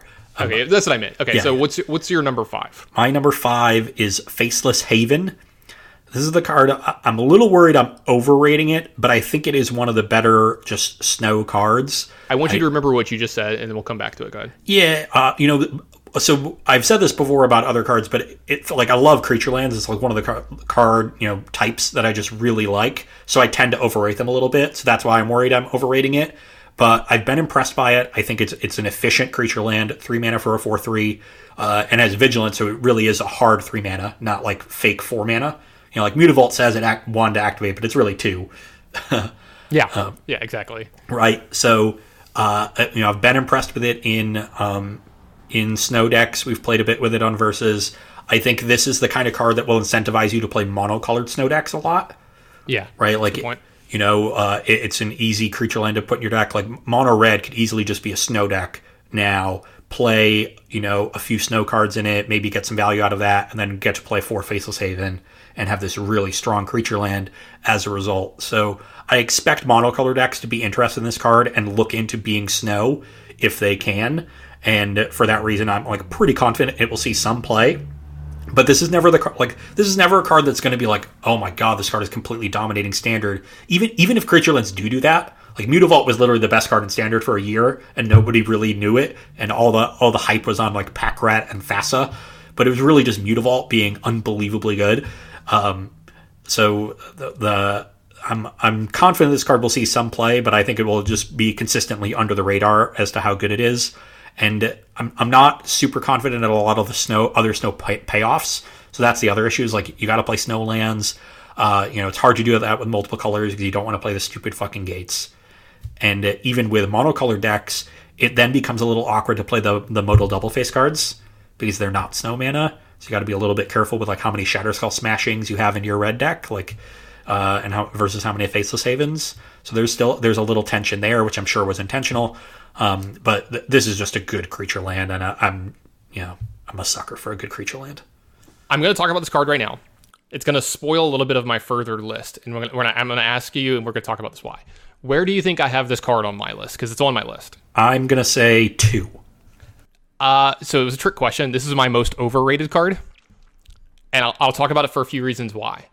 I, um, as a creature land, I think that people are underrating how expensive this is to activate. And the reason I'm saying I'm calling it overrated is I've heard, you know, from good playable all the way up to this is the best creature land ever printed. I've, I've literally heard all the way up the scale of that. It's I think certainly that's- not the best creature land ever printed because that is Mutavault. It is, yeah, I was gonna say it's a bit excessive. It's not as good as Mutavault. I do think this card is cool. It's good. I think it matters how much a it can fit into decks. That's a big thing for me. Like you said, you know, like it's probably monocolored decks. B is the snow land part of it going to be relevant? If that's relevant, then this card gets better, right? Like if snow is good and playable, like et cetera, et cetera. Now, the one thing that I do like, and I'm gonna try to not get too much into this because it's gonna run a further card on my list, is I do love the way that this plays with Tundra Fumarole because Tundra Fumarole is the uh, the sorcery that deals damage, and then you get you get the mana back. You get colorless mana back depending on how much snow you've spent, but it's a snow uh, it's a snow sorcery. So the the mana is snow colorless, right? So you can use it to activate Faceless Haven. I believe that is true. If that is a thing, that is actually a really sweet turn three or turn four play where you have Faceless Haven play and you're like, kill your blocker or whatever, use the mana to activate my creature land, attack you with my stuff. Like that is actually because we were we were talking about this. I'm gonna I'm gonna run my list. I have Tundra Fumarole higher up on my list. We're gonna talk about this in a minute. And the thing that I like is if you get very good uses out of the mana from Tundra Fumarole, that's when I think that card is absurd. And this is another card that makes that card good. And this one I think I think is to make this card a little bit more playable. Um, I'm not saying this card is bad. I just have it as my most overrated because of how high up I'm hearing everyone else, and I'm not sure on it yet. I do think obviously the card's good. Obviously the card's powerful. Four four powers a lot out of a creature land. You know, you're, it's going to beat control decks pretty well because they're going to have to like wrath you, and you're like, okay, like untap, like attack you for four kind of thing, you know, or whatever. And they're going to have like you know c- removal spells that say non-land on them. You know, there's always those little things like that. But um, I'm is I'm more iffy on this card than most. How about that? I, I haven't heard that same hype that you've heard. So uh, you know, Yeah, I- maybe I- my circles. perspective, yeah, my perspective is colored differently. But as far as like what decks could be monocolored in snow, I see the potential for a red deck that is snow, a blue deck that is snow, and a green deck.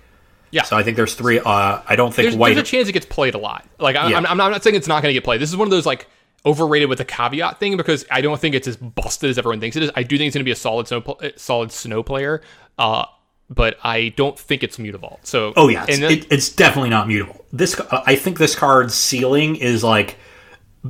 Uh, I'm, not even sure if its ceiling is like Raging Ravine or Treetop Village, which is like that next tier of creature land, right? It, it's it's maybe that maybe that's its ceiling because I, I don't I definitely don't think it's better, but I think it could end up being on that level. Uh, it just won't be as ubiquitous because of the snow restriction.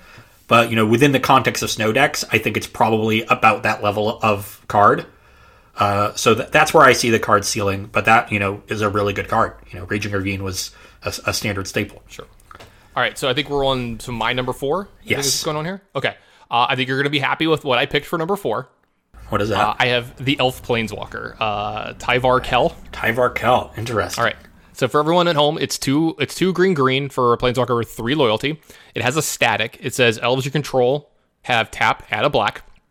Uh, it's plus one is put a plus one plus one counter and up to one target elf, untap it. It gains death touch until end turn. Uh, the next ability is a zero. It just creates a green elf warrior creature token. And then a minus six. Elves uh, you control get an emblem or sorry, I'm sorry. You get an emblem that says whenever uh, you cast an elf spell, it gains haste until end of turn and you draw two cards. I have this card on my list solely because if Elves is playable in standard, if it becomes a playable deck, this is going to be one of the reasons why. This will be probably the sole reason why. I think uh, the other cards being good enough is part of it, but they need the Planeswalker to also be good enough. And this will be like the glue that holds the deck together because it's the it's the slightly different thing that's doing really powerful stuff. You know, because like all you have all the creatures coming together to do a bunch of powerful stuff, but then like oh now you have this Planeswalker over the side doing powerful stuff, and it's one of the planeswalkers that they kind of shied away from in the past where like it fuels into itself you know, it makes elves do things, but it also makes elves. So like you don't have to necessarily like, you know, if, if you've gotten Raft, this is a fine follow up. You're like, play my Tyvar, make an elf, go. Like that that's an okay way to get a game started. Like get a game restarted from there. So I think this one has uh, a very low floor because if elves is unplayable, this card's unplay- is unplayable. But I think this one has a very high ceiling in being a super impactful card in a good deck in standard. And so that's why I have it on my list. Uh, so this was one of my honorable mentions. I, I'm 100% in agreement with you that if Elves is playable, this is the primary reason. You know, when I was first building Elves decks for Versus, I, I was unclear to me which one was better between Tyvar Kell and Harald Unites the Elves, the saga, because both read really well to me. Uh, I've come to, you know, fully lean towards Tyvar being the superior of the two. That, you know, they're both important for an elf deck to work. The most success I've had with elves is building it with a white splash and going up and playing Yorion. So you get the value with Surprise. I mean, you have Llanowar Visionary, you have Yeah. Harald, uh, you have actual Harald, and importantly, both Harald unites the elves and Harald uh, itself find Tyvar. You know, Yeah, Harald. we've, we've said that like you might even be Abzan, sort of, with elves because like they they seem to have the Golgari theme-ish going on here, Yeah. and then you know splashing white into that isn't necessarily that difficult now. Yeah, no, I was playing. I wasn't playing that much white. It was like Yorion, Eerie Ultimatum at the very top end of the curve. So like the game goes along and you return a million different elves and, and other permanents, and um, and Kaya is just a versatile removal spell, good with Yorion, protects your other elves. Kaya's been impressive anytime you're getting good value out of the plus one, and the elf deck can certainly do that. Um, so th- that's been the most success I've had playing elves. The problem is I'm not sold that that deck is better than just a normal Abzan Yorion deck using more generically powerful cards. You know, uh, th- there's Corey had a list recently that, that looked really powerful and looked, was really impressive to me. And so I'm worried about the vi- like I'm not confident that Elves is going to be a viable deck. I think it's going to be one of those tier two fringe archetypes.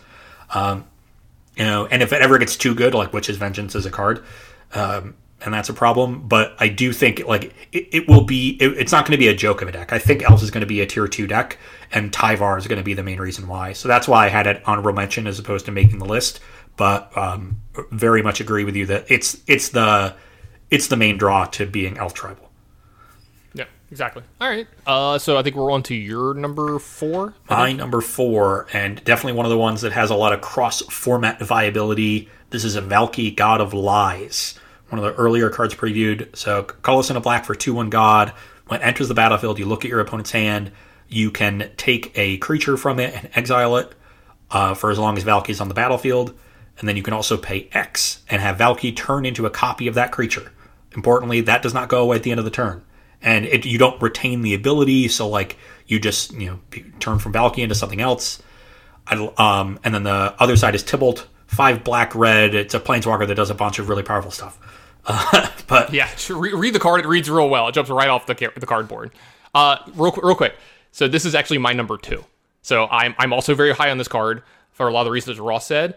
Uh, before I, I'm gonna cut you off for like two more seconds. Sure. The, the main reason for me is I think this card is practically unbeatable. Like if you cast the Planeswalker side and you get to actually do something with it, I do not see many people coming back from that. And then to kind of add to what you had said from the front side, which I like a lot more than I originally liked. Like the more I think about the way it's going to play out, playing this on turn two, taking their Uro in other formats, and then turning this into an Uro, yeah, on, on turn three, like sign me up. the one thing I, that uh, that gives me a real pause is Wrenn and Six is often in the Uro decks. Yeah, yeah. So they can just run, run the Valki, but they, they literally have a turn. It's like you have one turn. You're also in a black deck, so you're probably playing like Thoughtseize Inquisition Yeah, of Kozilek yeah, with this card. Like, yeah. Yeah, can you imagine just, just curves like that? Uh, and so obviously, like taking the Uro in Pioneer and Modern is awesome. In Standard, you can take Kroxa and do similar things. I I like took a Rada out of one of Corey's Elf decks, and then activated, made a Rada, started generating card advantage, and then later in the game claimed the firstborn his Rada and sacrificed his to the Legend rule. Right, uh, so did some cool stuff. Being able to turn Valki into a different creature means you can play a second Valki. So even even if you're only playing the front side, you still haven't gotten to seven mana. You can often get around the legend rule of it uh, with with that ability, which I like. And then the really the most exciting thing in, and I'm not sure if you know about this interaction, but when you cascade into Valki, you can cast Tibalt. I had actually heard about this. And Yeah. I think it's just unreal. I think that rule should be changed, but I think it's So- unreal that you can do that. Yeah, so if you want to put Valki into your Inquisition Thoughtseize deck, I might suggest Jund. Jund. yeah. Can I suggest Jund for you? Yes. And so here's the thing: we often make fun of Jund in Modern. In, in on this, it, it's always tongue in cheek, right? Like I think that's the deck that gets shit on the most in that format. That gets made fun of the most. It's been around. Everyone has that Jund guy at their local store. You and I've joked about if you play a player. Uh, playing Jund in Modern on the SCG tour, I think it's like you're 90% to playing someone who has a foil version Yeah. of the deck. Like they always have it foiled out because it's a labor of love. If you've wanted a new tool for your deck, Here's one to highly, highly consider. I think this card is very good across a lot of formats. I think this card is poised to be a dominant card in a lot of these Pre-order your foil Valkis at starcitygames.com slash previews, please. Yeah. Tell them Ross sent you. Let me see the. I was gonna say. Let me see if I can find a, a price on this because I saw a price in Boraclix earlier. I don't even know if they've got a price up on this, but I'm interested to see what they're at because I like this card a lot. I like all the artworks for it because there's a lot of artworks for it, and I am very looking forward to casting this card because you know you said you've become the Rakdos guy in the last few years. I've kind of been leaning that way a little bit more lately. I like what it's been doing. You know, I like the the fact that uh, black pairs well with red lately because red is like aggressive but also card advantagey in the last few years, and then like black just seems to slot in well with it the way that they've been making the cards for it. Um, I like this card a lot. I like both ends. It's the most flexible one in my opinion out of the gods because, and while I say flexible, it's, it's the one that you're going to get most uses out of both ends because the front end is so good early, and the fact that you can cast it on two, do the thing, change it into another creature, cast another front half of this, and then anytime that you get to have seven mana and cast the back end of this card, you are not losing that game.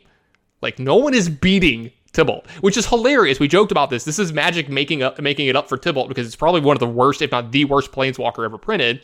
And now it just gets one of the better ones that we've seen in a long time. Yeah, definitely, uh, definitely a, a nice, a nice bone to throw uh, Tibalt's way. I, this is a card that I- assumed like two weeks ago this was going to be my number one when we did the show. I thought so too. A couple cards that have you know risen up, and we'll obviously get to them as we continue through the lists. But uh, this is another one that like I've I've come a little bit down on it because of the presence of Wrenn and six.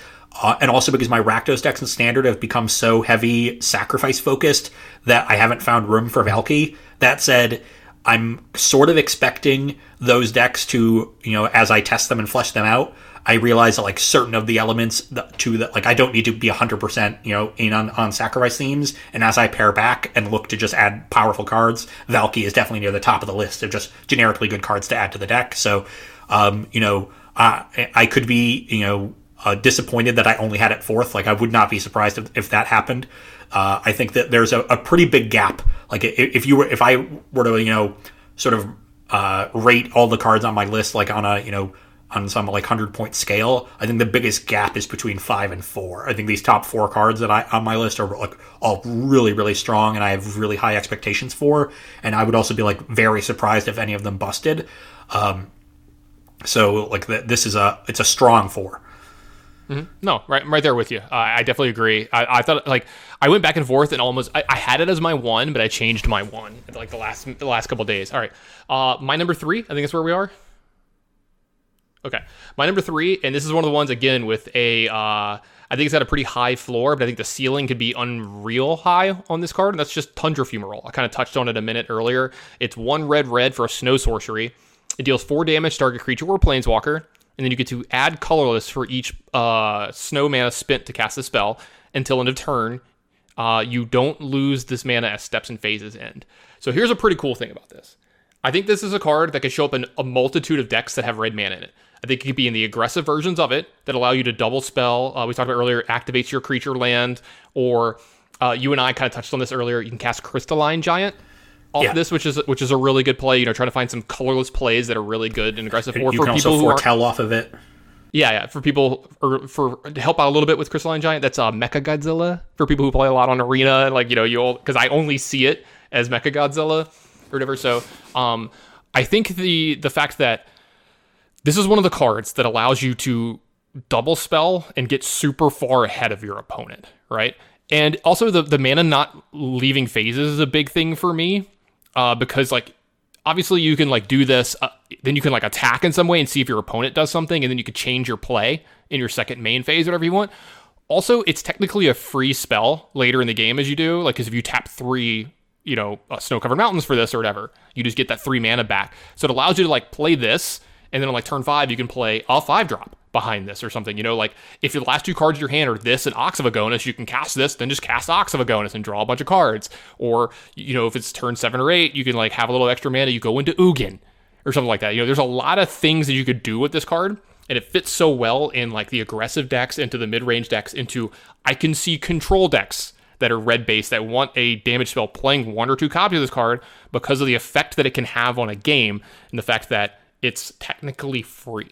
Like it's one of the ones where like you put the the mana up front, but like you get that mana back out of the investment. And I, I just think this card is very, very powerful and has a very high ceiling. Okay. Uh, I'm I'm a lot lower on this card than you are. Then I'm aware. Yeah. yeah. It, it you know it didn't make my list. To me, and when I evaluate removal spells these days, the number one thing on my list of criteria is like what are the relevant threats it answers. And uh, this one just That's doesn't line up against a lot of the threats that red decks need to kill, namely Lovestruck Beast. You know tho- those bigger green creatures. I think there's a lot of planeswalkers that it will also struggle to answer. Though there, there's not a lot of planeswalkers in this format right now. It, it does cleanly kill Vivien, but I don't. I think red decks are pretty good at dealing with Vivien anyway. Um, I, I like this is the kind of card that I would love to be good, but for all the reasons you stated. Like I love the you know being able to double spell and do things with my mana and get ahead.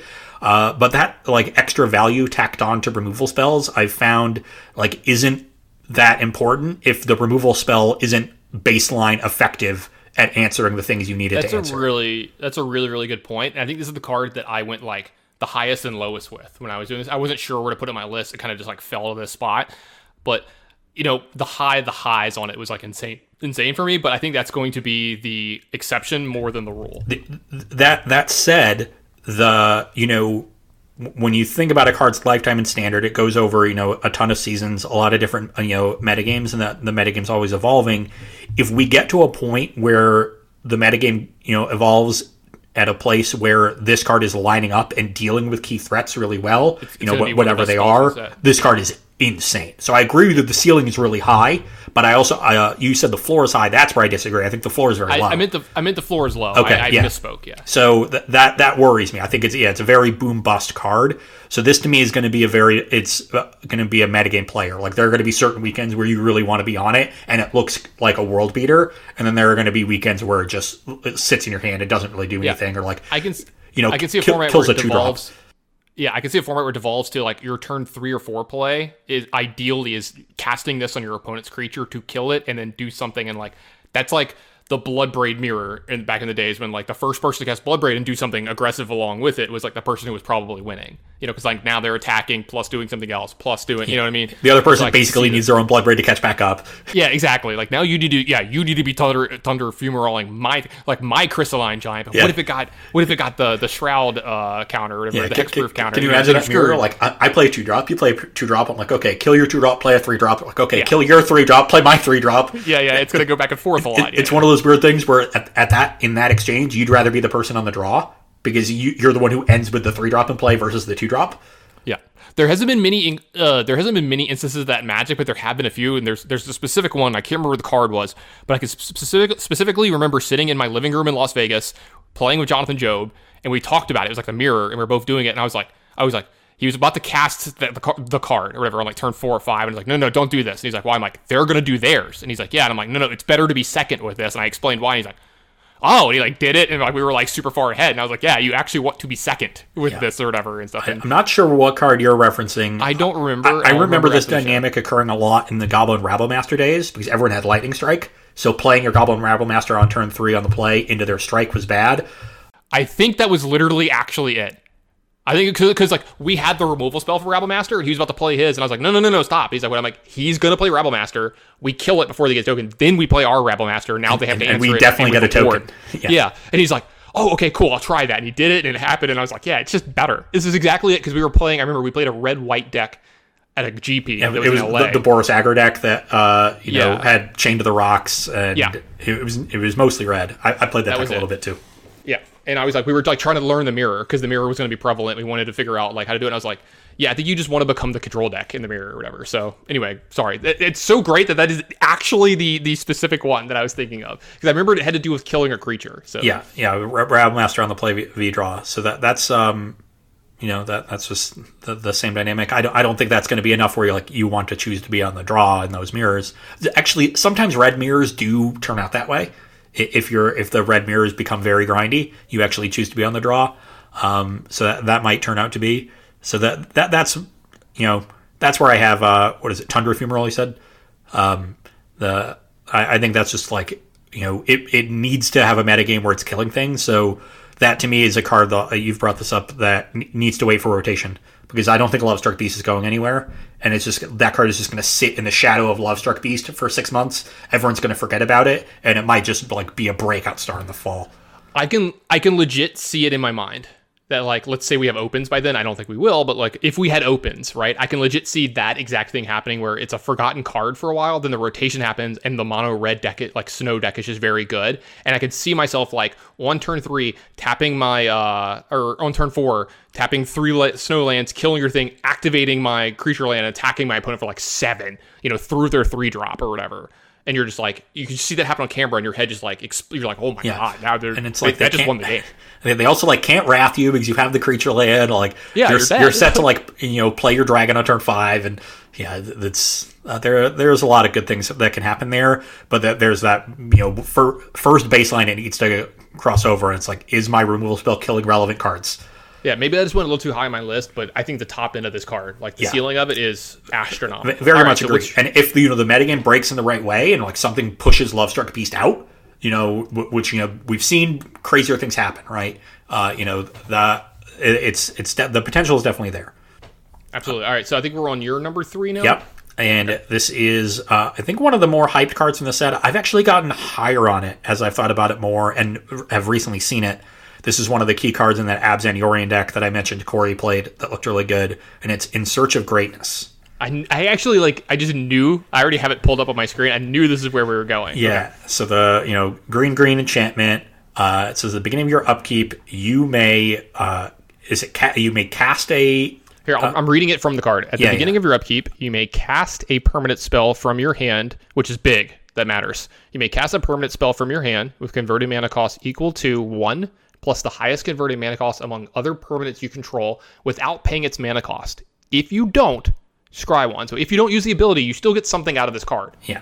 And I couldn't remember if it was cast or put onto the battlefield. That was the only thing. I, I needed which, to clarify. which matters. There's cast triggers. but there's uh you know we've over the last two years we've seen so many different uh very powerful mana engines this is another one i'm not saying like this is on the level of wilderness reclamation or uh, fires of invention one of the thing that that the, or the thing that put those two cards over the top was the fact that you got immediate value you know reclamation you if they didn't you know, sometimes they like wilted it immediately right Yeah. but if you if you got to untap immediately, like you you spent no mana. When you played fires on turn four, you cast another four drop. It's like you spent no mana. So you had like no investment on this card that your opponent needed to answer immediately, or you were going to bury them in a mana advantage. That's not like in search of greatness isn't on that level, but it is a lower investment. It's only a two mana spell. Uh, it has a higher floor because at worst it's just scrying every upkeep, which Yeah. I think is you know that's not the worst, right? Like that's that's one. It, it's you know it's just going to help you find gas, help smooth out your draws. It, it's going to you know it's going to be effective over, over the course of the game. It's also going to help set its own ability up. Like you're going to scry and be like, I really need a three drop for this turn. You're going to find a, li- a little bit more often. Like I really need to find a four drop because I have the three drop, but I have nothing to cast off of this. You're going to find it more often. You know, like I have the three and the four, but I need the five to like really bury my opponent. You're going to find it a little bit more often. Then you know, once you've got like got this mana advantage, say you've cast one or two spells off of it, you're pretty far ahead, but your your your hand is low. You're almost out of, out of gas. It's going to find more gas. And like, yeah, you're going to cast those spells probably, but whatever, because that's going to be you know sealing the game up.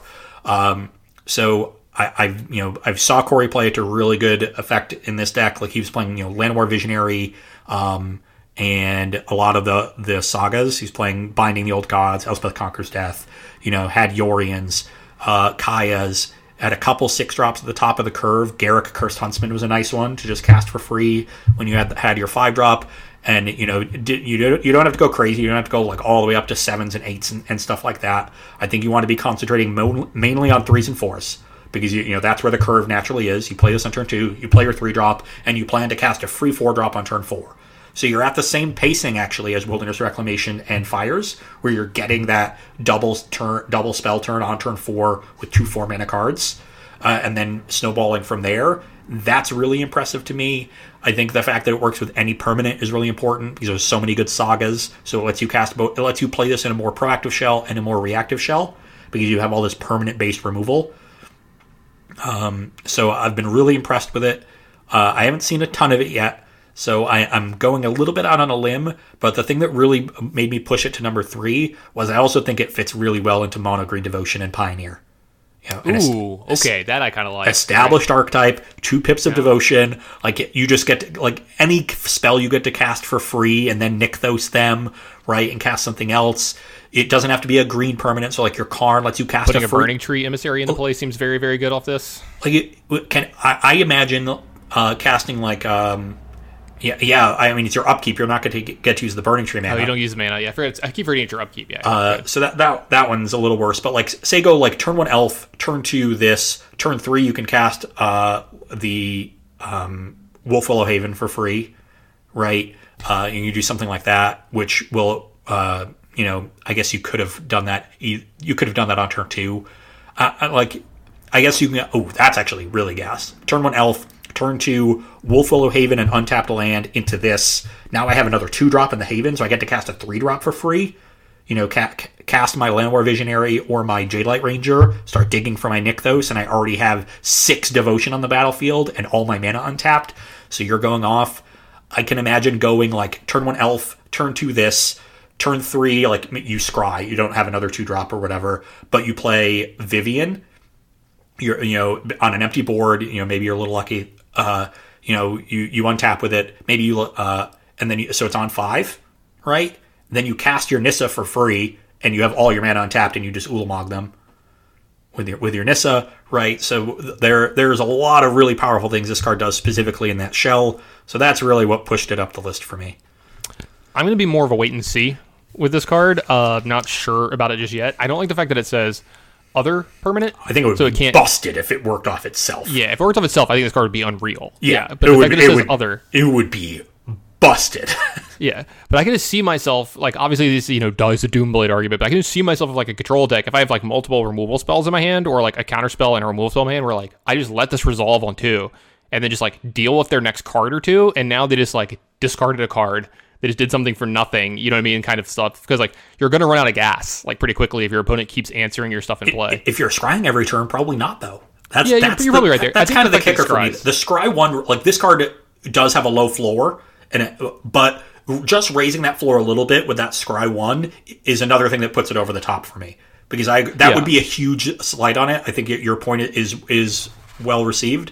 Like you know, the low floor is what you're worried about when you're playing this card in your deck. Uh, but the the scry itself both raises the floor already and compounds with its own ability to raise the floor because you get to manipulate your draws and find the right cards so that you can cast free spells off of it more often than you otherwise would. Really good point. Uh, other things I could say about this card. It's the most aptly named card I've seen in a while. It's In Search of Greatness because that's what this card is, is actually doing because it's not doing anything fair. It's doing something amazing if it's going to be doing stuff. Because, like, you know, free mana, free spells, great stuff. And uh, the artwork on it is some of the cutest stuff I've ever seen. Absolutely love the artwork on this card. So I think we're to my number two. Yes, which you said was go- Valki, right? It's Valki. So we're going to go to your number two. My number two was Vorinclex, which we've already gone over. So I had that. That's how high I am on Vorinclex. I think this card is just a standard. It's a standard All Star. I don't have it high enough on my list for sure. I also think it is now should be played in Mono Green Devotion in Pioneer, at least as a one of, because you want to have at least one six drop to cast off your In Search of Greatness with your Nissa. That might be a little overkill, but the card is also just powerful enough to me that I think one or two of is still uh, of them is still good, because you know Elspeth Conquers Death sees playing Pioneer. There's you know there's things it shuts down. I'm, I'm sure. Just look, there, there's there's more than you you always think, and it's just a, a powerful aggressive card, uh, and you're playing some Castle Briggs. So this works out pretty well because our number ones are the same as well. Hold on, we're gonna wait on the number ones because we're we're gonna do overrated underrated first. Yeah, so I've already kind of done my overrated, so why don't you do yours as well? What was your overrated again? Uh, Faceless Haven, Faceless because okay. you know I'm I, again I'm not as high on it as everybody. I think the card's good. Obviously, I'm not I'm not saying it's bad, but it's just one of those ones where like I, if I remember right, one of my overrated was a card that was actually good, but I was like everyone thinks it's busted, and I was like it's just fine. So mine is uh, Jorn, God of Winter. Okay, I like it. Um, so this is a card that uh, also much like In Search of Greatness has drawn comparisons to those powerful mana engines, very specifically Wilderness Reclamation. Uh, it is you know very far away from Wilderness Reclamation. One of the things about it is like you never get you know I guess like you, can do the reclamation thing with instants like you know float mana on tap when when you attack. Um, but you're not going to put like really expensive instants in your Jorn deck because of the backside you want to be permanent based. So you're never really going to get the full value, the the the full effect of what Wilderness Reclamation did, even at Jorn's peak. Um, I think while this is a fine card, I think it might see a little bit of play. It, it's being viewed by some people as like one of the premier cards in the set. Build around. Yeah. Um, and I'm skeptical of the three color snow decks, like Sultai Snow, because you have to play so many of the the snow gates to make Yeah, your mana base so many- work. Yeah, your basics aren't that great when you're trying to cast three colors of spells. Yeah, exactly. So there's a there's a pretty big cost to being a Sultai snow deck as opposed to being a monocolored snow deck, where the opportunity cost is much lower. That I don't like, and uh, ultimately, like it's a wilderness reclamation that is much easier to answer. You know, the flip side is like you get to cast the other side of it sometimes, and then it you know it does something other than that. Like when you don't need mana, it generates card advantage that uh some amount of the time. Um, but linking the two is tough. Like it's going to be hard to take advantage of Jorn when you're just playing a bunch of snow permanents so that you can use the backside of it. Uh, th- th- there's this. I think there's too many moving pieces. Um, so you know, it you you never get you never get this card to be even as good as the sum of its parts. I think this card is actually worse than the sum of its parts. And while the sum of its parts are pretty good, it's all, it's not as good as people are rating it. And it, the card itself, because it's worse than the sum of its parts, is going to be even worse than that. So uh, I'm I'm definitely like I think this card's okay. I wouldn't I don't really expect it to be a major player. I think it's going to be I think snow decks like that are going to be you know fringe decks sort of like elves, but I'm not even sure they're as good. Um, and jo- I don't even think Jorn like is going to be as important of a piece to those decks as Tyvar Kell will be to the elf decks. Yeah, I can see people. I gotta agree with you. I can see people building decks around it, like sh- like sh- like eschewing their deck a certain way because of Jorn, and then they're gonna be disappointed with the card. Like it just won't be good. Like we'll see Jorn decks. I think that's the thing that's gonna happen. We'll see if they're good enough or not. But I think it's a really good um, overrated card. Do you want uh do you want me to, since we already did my overrated, you want me to just go ahead and do my underrated? Yeah, let's do your underrated. All right, so my underrated one. Let me make sure I, I'm trying to find the card so I get all the wording of it correct. I know the name of it or whatever, but um, I want to make sure I get the wording correct because it was it's it's a relatively newer card. Yeah, th- there's right. a lot of novel length cards in this set. Yeah. Uh, here we go. Okay, my underrated card is Bind the Monster. This is a one blue mana enchantment aura. It says enchant creature. When bind the monster enters the battlefield, tap enchanted creature. It deals damage to you equal to its power. Enchanted creature doesn't untap during its controller's untap step. So this is the typical blue removal we've seen over the last few years at like common uh, in sets where it like taps a creature and it doesn't untap. Usually you're looking at it being four mana and having flash, or like three mana and not having flash, like it being you know a sorcery speed or thing that doesn't two tap. mana and having some restriction on what Right. it can target. Yeah, this is a one mana answer, right? So that's huge. You know, we, t- we talked about this uh, like a year ago when we were looking at one of the sets when we saw uh, Village Rites. I was like, hey, this is the first time this has ever been printed at one mana. This is huge. It ended up being pretty good. You know, like that kind of thing. Yeah, There's a lot to this when- card when to like. When you're talking about the difference in mana cost, the, the, the biggest jump is from zero to one, and then the next biggest jump is from one to two. Like you know, the, there's diminishing returns on how much better lowering the cost by one makes a card, uh, or or I guess diminishing returns on how much worse raising the cost by one makes a card. Making a five drop into a four drop is nowhere near as big as making a two or three drop into one lower, right? And so I I, I think this card is big for that. Now we'll talk about it in a second for for standard and, and why I like it. uh, Possibly for there. This this makes a mythic from another set a little more playable in standard. In uh, what is it? Scourge of the Skyclaves is the name of it. Yeah. So with Scourge of the Skyclaves, one, one of the biggest things that we've seen is we don't have enough reliable ways to damage ourselves in standard to make it good. Because like obviously if we're playing the Skyclaves, we're gonna play cards to deal damage to our opponent, right? And one of the only ways that we've seen reliably, since we don't have shock lands or fetch lands, is the new mythic uh, lands that you could pay three to put them into play untapped. And it's just like we're playing these cards that are like okay, we're hoping to draw one of these lands. So this is another way that you could possibly do that and make sure your creatures get through and that you know, their life total stays low enough. I think this is also another possible player in modern in you know also Scourge of the Skyclave slash Death Shadow decks. This is a card that, while I don't think you're jamming four in a deck, right, or three or two, probably something like one, maybe two. This is a card that could show up in staple modern decks, which is a big thing for a common coming out of a set, right? You know, that's that's that's a big deal. You don't see this happen very often in sets. I think this is a card that could show up in sets like that. Um, if like mono blue snow aggro is a thing in this format and you need to beat creature decks, this is a card that could show up because it's just good enough to remove a blocker for a turn or two. It doesn't matter if you take three or four, right? Like you don't care. Like the fact that you're using this mana and then you're still leveling up your your your snow uh, your snow creature. I forgot the name of the of the thing. Ascendant Spirit.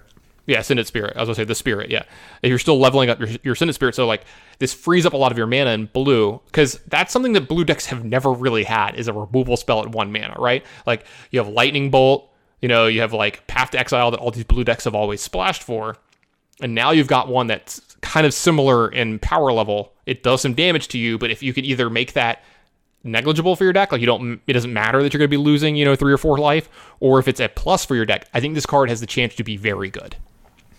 Yeah, um, I was I was skeptical when you you know first said this as your most underrated card in the set, but I li- I 100% agree with everything you said. So it, it feels like like I I had all the pieces of this card, but I I never like put it all together. And I agree, like when you put it all together, like you know, this is going to be a card that sees more play than you expect.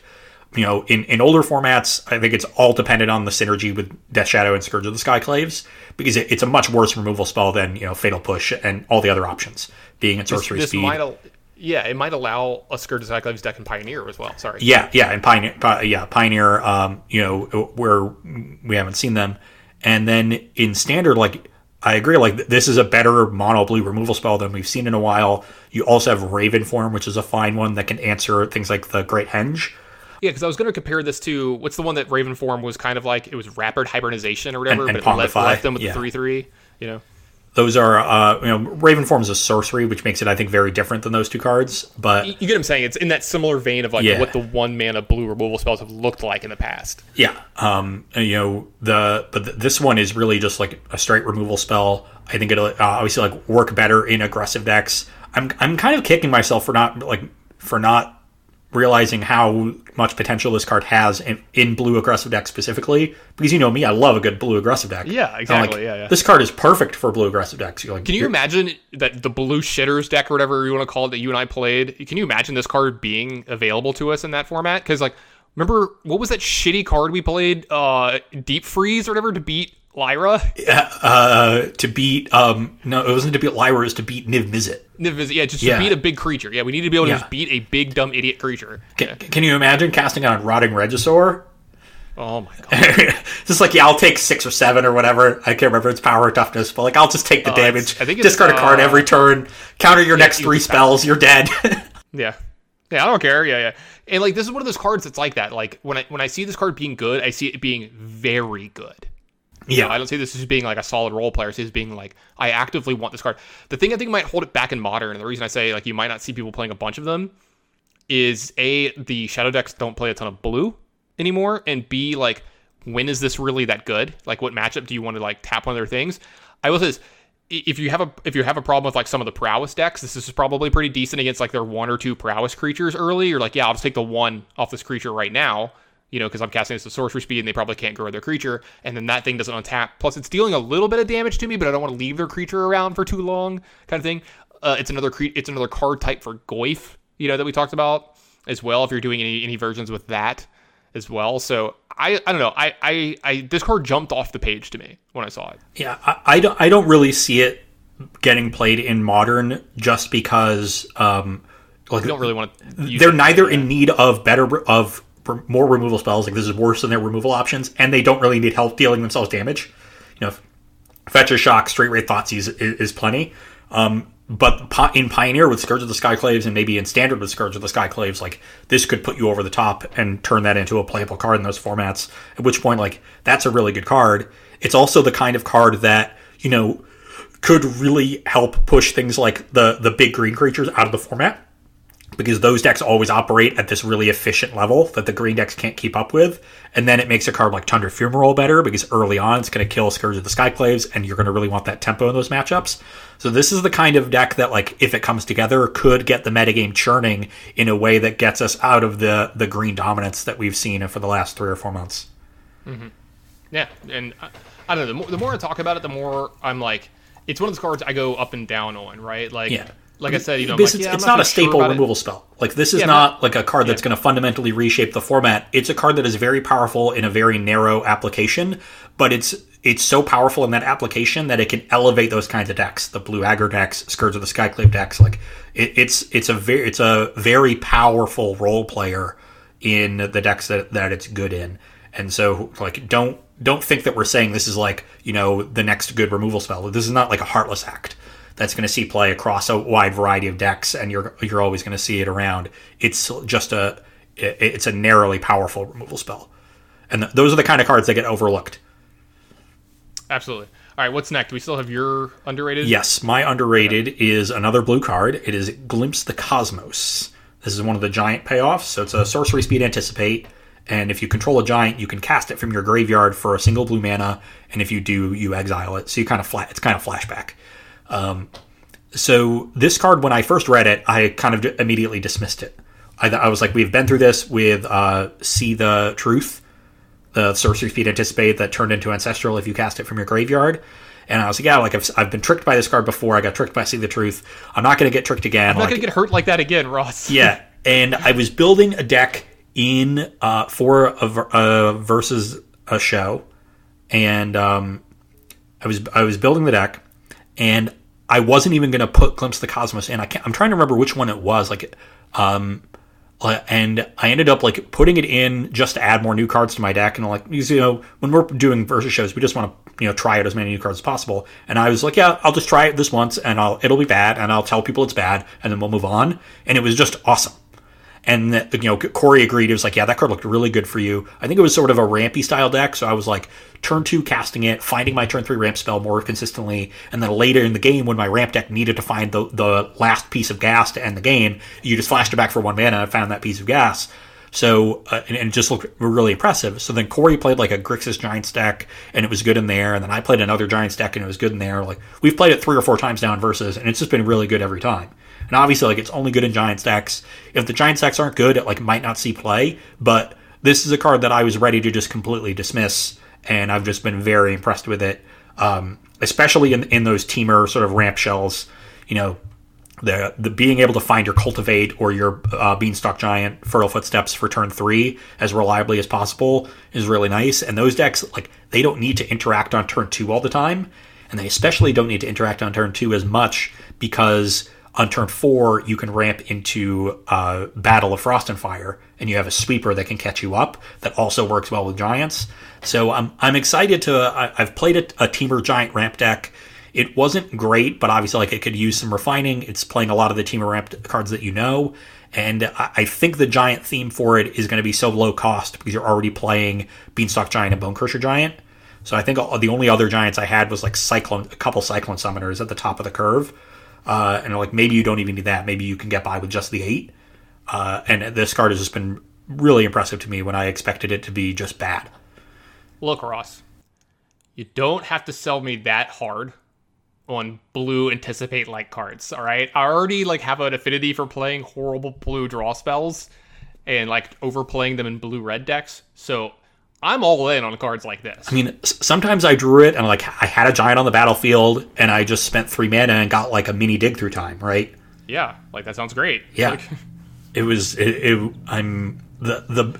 I was trying to think of a way to like. If the thing is, you don't have enough giants, and it's probably not good enough. But I trying to think of a way to get this into Pioneer into Arclight Phoenix, because it's like a it's like a two for one like kind of situation, Yeah. you know. But like you have Yeah, to play Bonecrusher, and then, and then what? Like no other giant. Yeah, there's just not you need enough. cheap giants and cheap giants Yeah. is an oxymo- oxymoron. So You have to play some. uh You have to play some some what do you call it? Creatures, some shapeshifters or something. But Uh, yeah. I, I think ultimately the difference between this card and See the Truth is that you realize the back half of it way more often w- with Glimpse than See the Truth.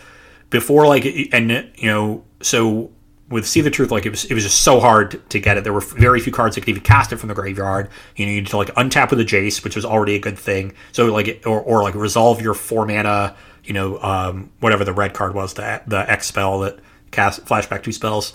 Uh, and like you know almost anything you target with that is going to put you ahead. So often was overkill. Whereas this is like feels like very relevant value most of the time you're getting it, and it's just so easy. Like you just have eight or ten giants in your deck, maybe twelve, you know, something in that range. And like mo, I would. You know, there were there were games where like I cast it on turn two and didn't flash it back until turn se- seven, but that was perfectly fine. Like I didn't yeah, need to flash enough, yeah. until turn seven. That was it was exactly what I wanted when I wanted to be casting it. So uh, and I don't think there was a game where like I ended it with a glimpse of the cosmos in my graveyard. Like if I drew mm-hmm. one, I got both halves of it every yeah. time. Yeah, and that's where it is for me. If that happens in a deck, I'm, I'm in for playing. Yeah. So the cards the cards floor was a lot higher than I first anticipated. I see what you did there, by the way. I see what you did there. I don't think you did it on purpose, but it was amazing. I did so, not. that, was, that was if you just seamlessly put that in there without cracking a smile. That seemed like uh, that was good. All right. Speaking of good, I think it's time for the drum roll. It's time for the number one card reveal because you and I actually selected our the same number one card yet again. You've actually played with this card quite a bit and have just been singing its praises and you love it and you keep talking about how it's like impressed you more than you even thought it would. So I'm gonna kind of like let you drive the talk here and the card that we're talking about, I think some people at home probably already know this because they've heard us talk about it before. It's Goldspan Dragon. Yeah. Um, uh, you know, three red red, four four, flying haste. Whenever it becomes the target of a spell or attacks, you get a treasure token, and you all treasures you control have sacrifice make two mana of any color. So that there's you know already just five mana four four flying haste is your baseline, and it has to have like some other ability. And when I first read this card, I was like, this card looks you know pretty favorable in that of cards in that category. I don't think it's at the level of Glorybringer, but it looks really good. You know, we've talked about the obvious pairing with any sort of two mana interaction, kind of like with Nissa, where you go like Nissa, untap Breeding Pool, you know, Aether Gust, Noxious Grasp. I guess you could untap Overgrown Tomb for that, uh, you know, uh, or counter and negate, like any sort of two mana interaction. Here, you do similar things with like you know Stomp, you know. Uh, petty theft, uh, you know, a lot of different stuff. And you know that that works really really well. There was actually one that Brian Gottlieb tweeted out about a while ago, and it's the the new protection spell, the one green get a uh, target creature gets a plus one plus one counter, and it gains uh, you know hexproof until end of turn. Yeah, yeah, the, that, the that, new the new version. Yeah, it's, card, it's yeah. from it's from the set, and you know even if you're even if you tap out for the dragon and you haven't gotten to attack with it, it says when it becomes the target of any spell. So when your opponent goes to kill it, you get a treasure, still with the spell in the stack. You sacrifice it for two green. You counter their thing, target your dragon. You get another treasure because it doesn't say spell an opponent controls. When you target it with spells, you get treasures, uh, and then you can sack that treasure, and now you have three mana to play with. You know, maybe it's probably it should be in your combat step if your opponent is smart. If they did this in your main phase, like wow, you just blew them out, good for you. But you know, you, you can now attack and have two treasures post combat and play a four drop, right? After they tried to kill your five drop and failed, you also got to play a four drop. Um, so so that combo looks really sweet, you know, just to protect it. Um, but ultimately, like I haven't even done a whole lot of that. I've literally just like played it when my opponent was tapped out, made a treasure, and then just had it million mana on the next turn. Like if they didn't kill it immediately, they were dead. I've done some things where, where I killed it. Like I've, I've used the treasure in, in a whole different m- number of ways. And at this point, like I still don't think it's as good as Glorybringer, but I, it's closer than I first expected. Like it, it's it's in the same tier as Glorybringer. I think it's below it, but it's not by much. Mm-hmm. Uh, yeah, I, I, think I think this card's just I don't know what I can say that you haven't said. This card's absurd. Uh, I think it's sinking the sinking the extra mana into Shatter Shatterskull Smashing also really fun. By the yeah, way, just I think this. I think also one of the reasons I have this at number one, besides the obvious reason of it being broken and very good, is I think that this is the card or one of the cards in the set that immediately will have impacts on standard. Like, you know, oh, some of these other cards we talked about. Oh, wait till these cards rotate out, or wait till you know we think this might card may be good if this card is no longer played, or if this card gets pushed out, or once this card rotates out. I don't think this card has any limitation to it, and the fact that as long as a deck has red mana and wants to cast a five drop, this Yeah. this, this card is going to get played. even in reactive decks, if you foretell saw it coming, and then you can just tap out for this on turn five and make a treasure and counter their next spell. Like I could see, pl- I could play see playing this in an Izzet control deck, and then you have another like an added dimension to what you're doing. You know, maybe you have negate and essence scatter in your deck too, and you have you know two mana red burn spells. So th- this card to me like actually opens up avenues for more reactive decks to have a more proactive game plan if that's what they need to be doing in a matchup, or just to be able to apply more pressure to their opponent, to be able to deal with planeswalkers more efficiently, like everything that dragons do, right? You know, that's what haste dragons do. They kill planeswalkers, they're finishers for aggro decks, or they're really powerful mid range threat, threats. Like, but this one, because it's so cheap, it, it, it feels like Teferi to me right? When when I remember reading Teferi, and I'm talking about Hero of Dominaria here, and I just read it and I just thought, so this is a three mana planeswalker that does everything that five mana planeswalkers do. Um, that's messed up, right? And I, I had the same feeling I remember when I read Sword of Feast and Famine. I was like, the main problem with equipment is that like you have to like spend so much mana to it. Yeah, that's and, it. And That's you're like you get get. and you get tempoed out when they kill your creature. But this one is like is free. I think this card's really good. Um, you know, and it ultimately ended up being awesome uh, with Stoneforge Mystic. So I think this card has has a you know that dynamic going on, and I've you know I've played it in a I played it in a Temur ramp deck for, to start, and like it, it wasn't even that good in that deck, but it was still just a good card. You know, I would hit them off of. I, I remember hitting two off of Genesis Ultimatum and like casting another giant spell post combat because I just had four mana. Like I had that four mana and the, whatever lands I hit off the ultimatum. I think I'm going to cast another ultimatum post combat, something ridiculous like that. I remember I've played it in a, a cool mono red deck that was going bigger and had a treasure theme. I was playing Magda. I was playing the vehicle that is not actually a part of the set. It's like you know you know they, there's like 20 cards always that are in standard now, um, and it's it's a one red red vehicle that's a five one with trample. His crew two and says sacrifice two either says two treasures or two artifacts. I can't remember. Uh, uh, return it from your graveyard to your hand. So if you have spare treasures and a bunch of mana late game, like you can just buy the vehicle back. Magda, like whenever it becomes tapped, you make a treasure. So I would curve Magda into the vehicle. Uh, you know, if I couldn't attack, I would at least get to crew the vehicle and get my treasure, and then play dragon on turn turn four. So I was guaranteed to ramp into it as, as part of my normal curve. You know, I had some artifact synergies. They ended up not being good, but you know, the the dragon was great. I played it at the top end of my curve in the Rakdos Berserkers, which was taking advantage of Boast, right, because of Birgi. And so, yes, you got a bunch of treasures. You you had extra mana to sink into Boast, and then you were playing the two drop that makes dragons when it when with Boast, and like got cheaper when you had more dragons. So you know it worked multiple ways there. It was great in that deck. And um, let's be honest, like th- there's a lot of cool synergies here. That's that's the window dressing. For the most part, it's just been good as a five mana four four flying haste creature. Yeah, I mean, like we're just scratching the surface of how good this card is, right? Once we start to actually play with it and cards around it, we're gonna find more little things to go with it, like to maximize can, like- it. But right, like, like, it's basically a three mana four four flying haste. yeah, I'm thinking about it in like the red blue decks that we're talking about, where like you hold up negate and essence scatter, but you also have uh, bonecrusher giant, so you also have shock and petty theft and like and petty theft attached to this, and then like that means that you could probably play the uh, your underrated card, the glimpse of the cosmos, and this helps you kind of like churn through your deck more. I mean, like I, I see this card in decks. I want this card in decks where like I have a lot of ways to use my mana, so I'm not ever ending a game with like three treasure tokens in play and nothing to do with that mana. Because here's the thing.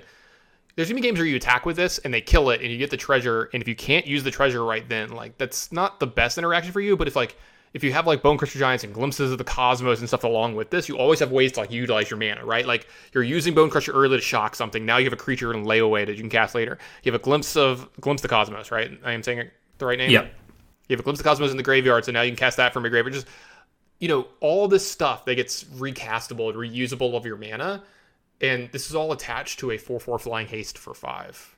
Like, I obviously you don't want to get this counter spell. That that's where it's gonna, you know, have its have its problem. Is anytime your opponent can counterspell this, that's it's not going to be able to do what it's, going to be doing. Anytime this card gets into play and does any part of what it's supposed to be doing, I think this card is going to be a house. Yeah, and uh, like I'm imagining very early on in this previous season, I played an Izzet control deck that was using uh, a Behold the Multiverse, and it, you know being kind of a flash deck, and I had uh, you know Brazen Borrower and Bonecrusher Giant, and I'm just imagining like I played neutralizing the deck, just play, saw it coming, and it, the deck like needed a little bit more pressure. I was just put Goldspan Dragon in it, and like now you have both adventures as two mana interaction with the treasure. You have saw it coming coming off of uh, foretell. You can just foretell a card with that mana to like press an advantage if that's what you want to be doing, and it gives you that pressure. And if you like end up generating a couple treasures, like you know, say you attack with it and then your opponent kills it, and you just didn't have the interaction spell in your hand, you know, you have two treasures.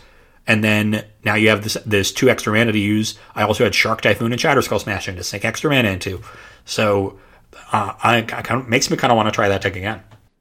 Yeah, I mean, tell you what, when you're gonna try it again, please send it to me. I am your resident red blue mage since you no longer play. Uh, Yeah, since, since I've, I've officially become Rakdos guy now. yeah, you've become Rakdos guy. I'm red blue. I don't know if you've seen me, uh, if you've seen me stream lately, but I'm like, I always force red blue uh, super often in like the cubes and stuff because I think it's very good. And like that's just that's just my jam. I love I Yeah. love spells and stuff like that. So, all right, well that's gonna be it for our top eight. We have a few more things to cover real quick before we're done with this show. Um, I was supposed to say, uh, let me make sure that we get to, to cover this this week. Uh, we do have a sponsor. It's Barrister and Mann. Uh, make sure to check it out. It's Man of Two Ends. Um, great company, great owner. It, it- it's owned by a Magic player. I don't know what else we could say about this guy that makes him sound even more great. All the stuff's like handmade and made really well.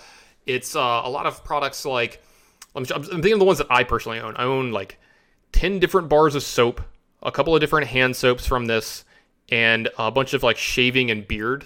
Uh, what's the right word I'm looking for here? Shaving and beard. Um, Uh, products, I don't know. pro- I guess products. Yeah, it's stuff that just helps out with that, right? Like, um, I, I used the aftershave balm again a couple days ago when I trimmed up my beard, and it's just a revelation. it's here's the thing. I hated aftershave before I started using Barrister Mason. This sounds like those infomercials. You know, do, do you hate aftershave? You know, like, is it always? There's got to like, be another way. it would, dude, it would be the really bad actor, and you see him put the aftershave on, and it's like it's like Kevin from Home Alone. That that's what you do. You just do the video of Kevin. Like, he just like stuffs his face and ah! know, start yelling.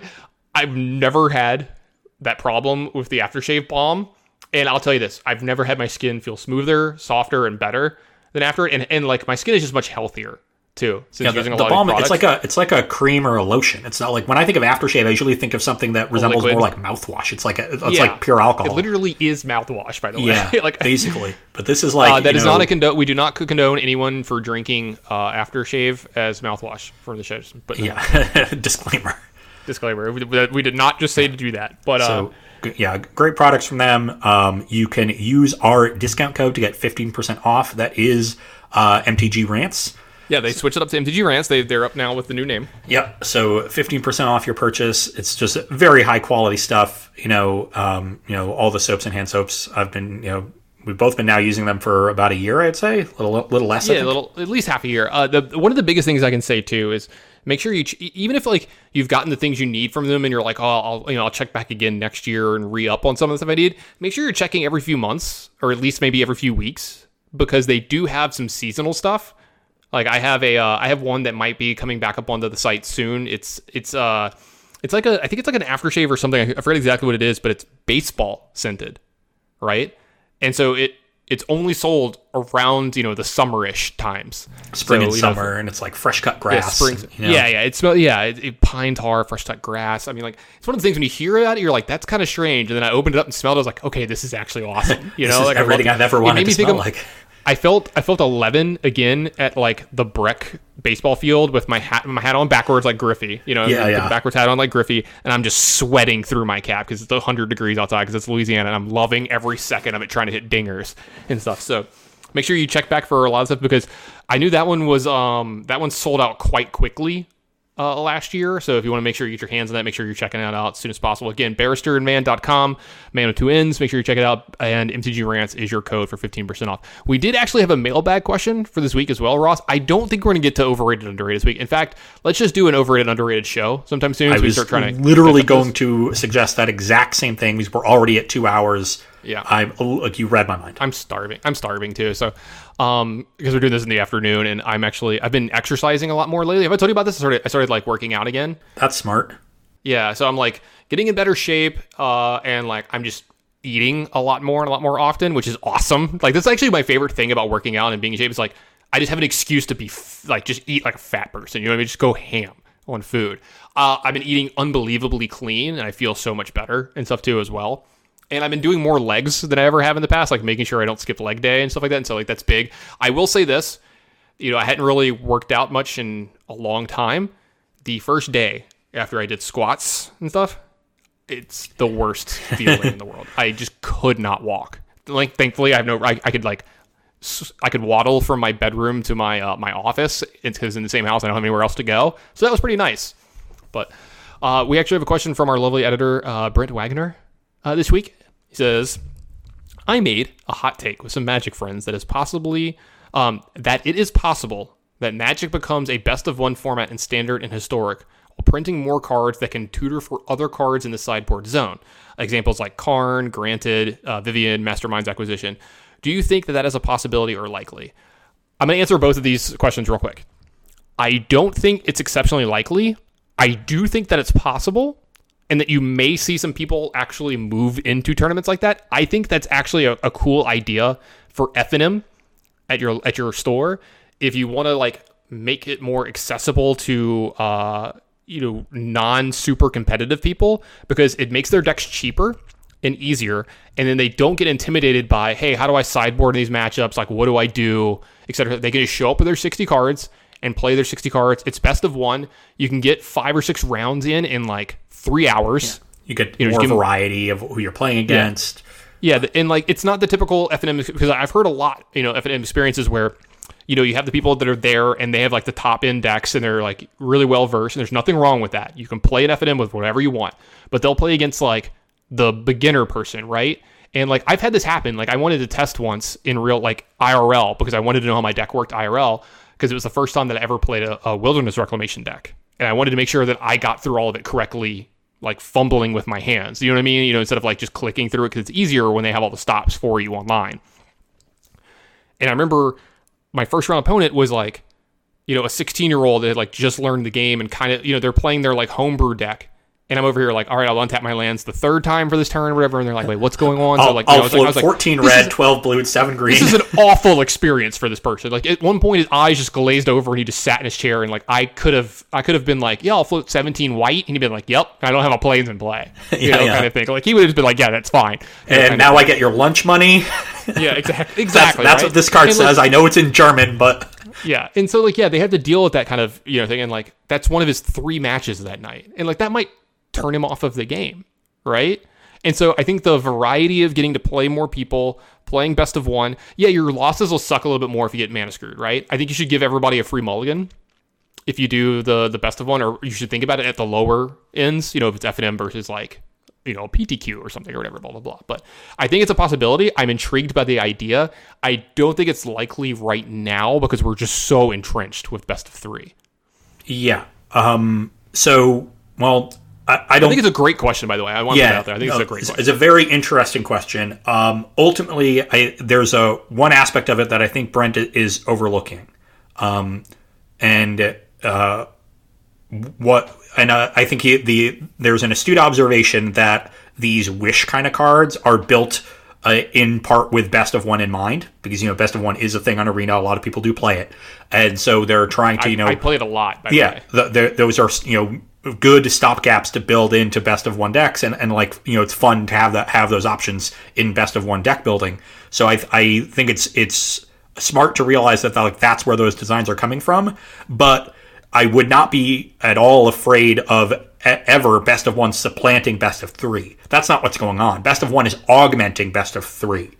And th- that's part of what there's been a lot of uh, there's a lot of anxiety within the old, the old heads of magic almost all of it unfounded, right? It's where you get like everybody yelling, you know, this is going to kill magic, this is going to kill magic. With uh, not 100%, but a lot of things. And what's going on is magic has, you know, grown so much more popular in the last decade than it was in the 2000s, right? You know, the 2010s were a huge decade of growth. And with that growth has come a lot of changes. You know, the game has had to adapt to its new reality. It has to appeal to a wider base, but Part of appealing to a wider base means expanding the number of offerings, the range of offerings, and how, the number of ways that you can, uh, you know, engage with the game. You know, we have a lot more, you know, even outside of the game itself, we have a lot more cosplayers and things like that. There, you know, GPs grew into something that was very much disconnected with the competitive thing, which it's, is it's how they started. It's an entire weekend. Like it's a, Yeah. it's, a it's a it's a festival Yeah. now. All- it's not just a tournament. All, yeah. all of those stuff, all of those things are different manifestations of the game's growing popularity, right? And there's there's always when, when those things happen, there's always a lot of fear that those things are happening at the expense of the competitive side of things. And while I think you can argue that the competitive side of things has been neglected to some degree, I don't think that it's being neglected like um, because of, of these expanding offerings. Those things are happening because of other demand that is growing outside of, of competitive play, right? So the, they're not necessarily related. It's like, you know, maybe we're getting the same share of a growing pie, or our share is diminishing, but we're getting the same amount, and maybe we want a little bit more, things like that. So the idea that like you know they're they're printing these with the the intention of moving to best of one entirely for competitive play is go is taking it too far. They are printing them to you know uh, to help out best of one to some degree, though they are just fun cards in general. You know, and Fae of you know Fae of wishes saw playing best of three a lot. You know, uh, Karn has, has seen play in best of three. Vivien Arkbow Ranger. Uh, a, a lot of these effects have seen play in, in best of three. Um, so you know the, they but they're it's I, I i'm not willing to go that far that like you know best of three is going away because when it comes to competitive play like sideboarding is a really key element and that that needs to be maintained um, so you know maybe i'm wrong and I, I think it would be a huge mistake to do that um, you know but that's that's where i see things and i do like the the point that you made where you know having that best of one might be better for, for newer players. I think it's an easier entry point. Uh, in in well, I'm I'm less inclined to talk about like the the you know Temur reclamation and the problems of that because I think that's going to happen in best of one anyway. And uh, honestly, like best of one often has more linear decks, which is maybe a little bit worse. But I'm I'm really amenable to the point about sideboarding being very intimidating and being a place where I think a lot of newer players lose a lot of equity in their matches. Like I still do. I do personally. yeah. Oh yeah. It's like a, you know, it's it's an incredibly difficult thing, and the thing, the reason sideboarding is so difficult is because it requires a very um, in-depth knowledge of the game of the fundamentals of Magic. You have to really understand your game plan and your opponent's game plan, and know how to properly adjust your game plan to beat theirs. You, you have to basically be like the head, like the head coach of a pro basketball team or pro sports team, right? Like you have to design the game plan, and, and that's really hard because it requires like you know much higher level understanding than knowing that playing one drop, two drop, three drop is really powerful. like Yeah. right. Uh, Like and- why, why is this card bad in this matchup? You know, like yeah, and it even takes you know more uh, you know higher level understanding than n- knowing like how to build your deck to maximize one two like that one two three curve, right? You know that that's a difficult thing. You know, uh, you know, and you can you know make some simplifying assumptions, build a mathematical model maybe, and like get it down. You know, Karsten does interesting stuff to that to that degree, but when it comes down to it, sideboarding, uh, especially on the fly against an opponent where like you're not 100% sure what's in their sideboard, I mean, maybe you're 80% sure because you you have a lot of of understanding, and that's also a part of sideboarding. Like you have to understand what your opponent's doing, and new players don't they just don't know. Like they they just don't have the experience and they don't have the format knowledge. Uh, so that like that's the you know hardest entry point from a skill perspective for newer players. So giving them an option to get into Magic and build their skill a little bit uh, without having to worry about the, like you know the the biggest block or the biggest stumbling block is really nice. absolutely. All right, Ross. If you wanted to hear a little more of your rants, where would they go? Best place is my Twitter. I'm at Ross Hunneds. That's H U N N E D S. Um, you know, one stop shop for all of my content, as well as a good place to ask me questions, as I do try to respond to people as much as possible. Then there's my written content on Star City Games. My articles go up uh, every Tuesday at 11 a.m. Eastern. This week's article was all about Starnheim Unleashed. That one is live now. Uh, not a card that made my top eight list, but a card that I think is interesting in certain shells especially with Esika's Chariot.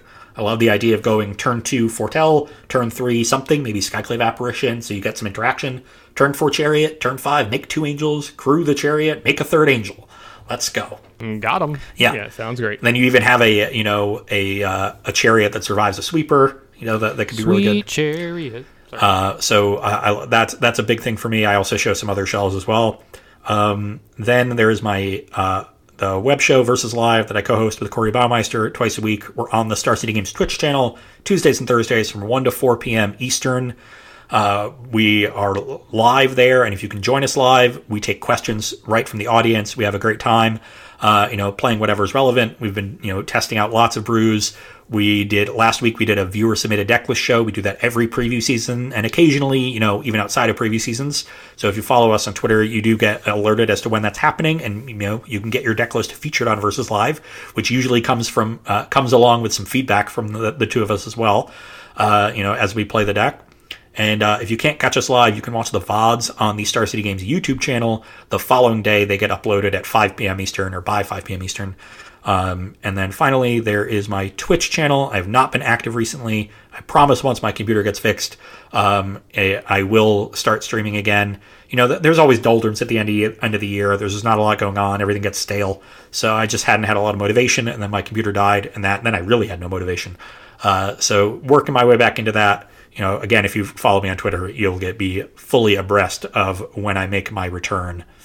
Tannen, if people wanted to listen to your inferior rants, where might they go?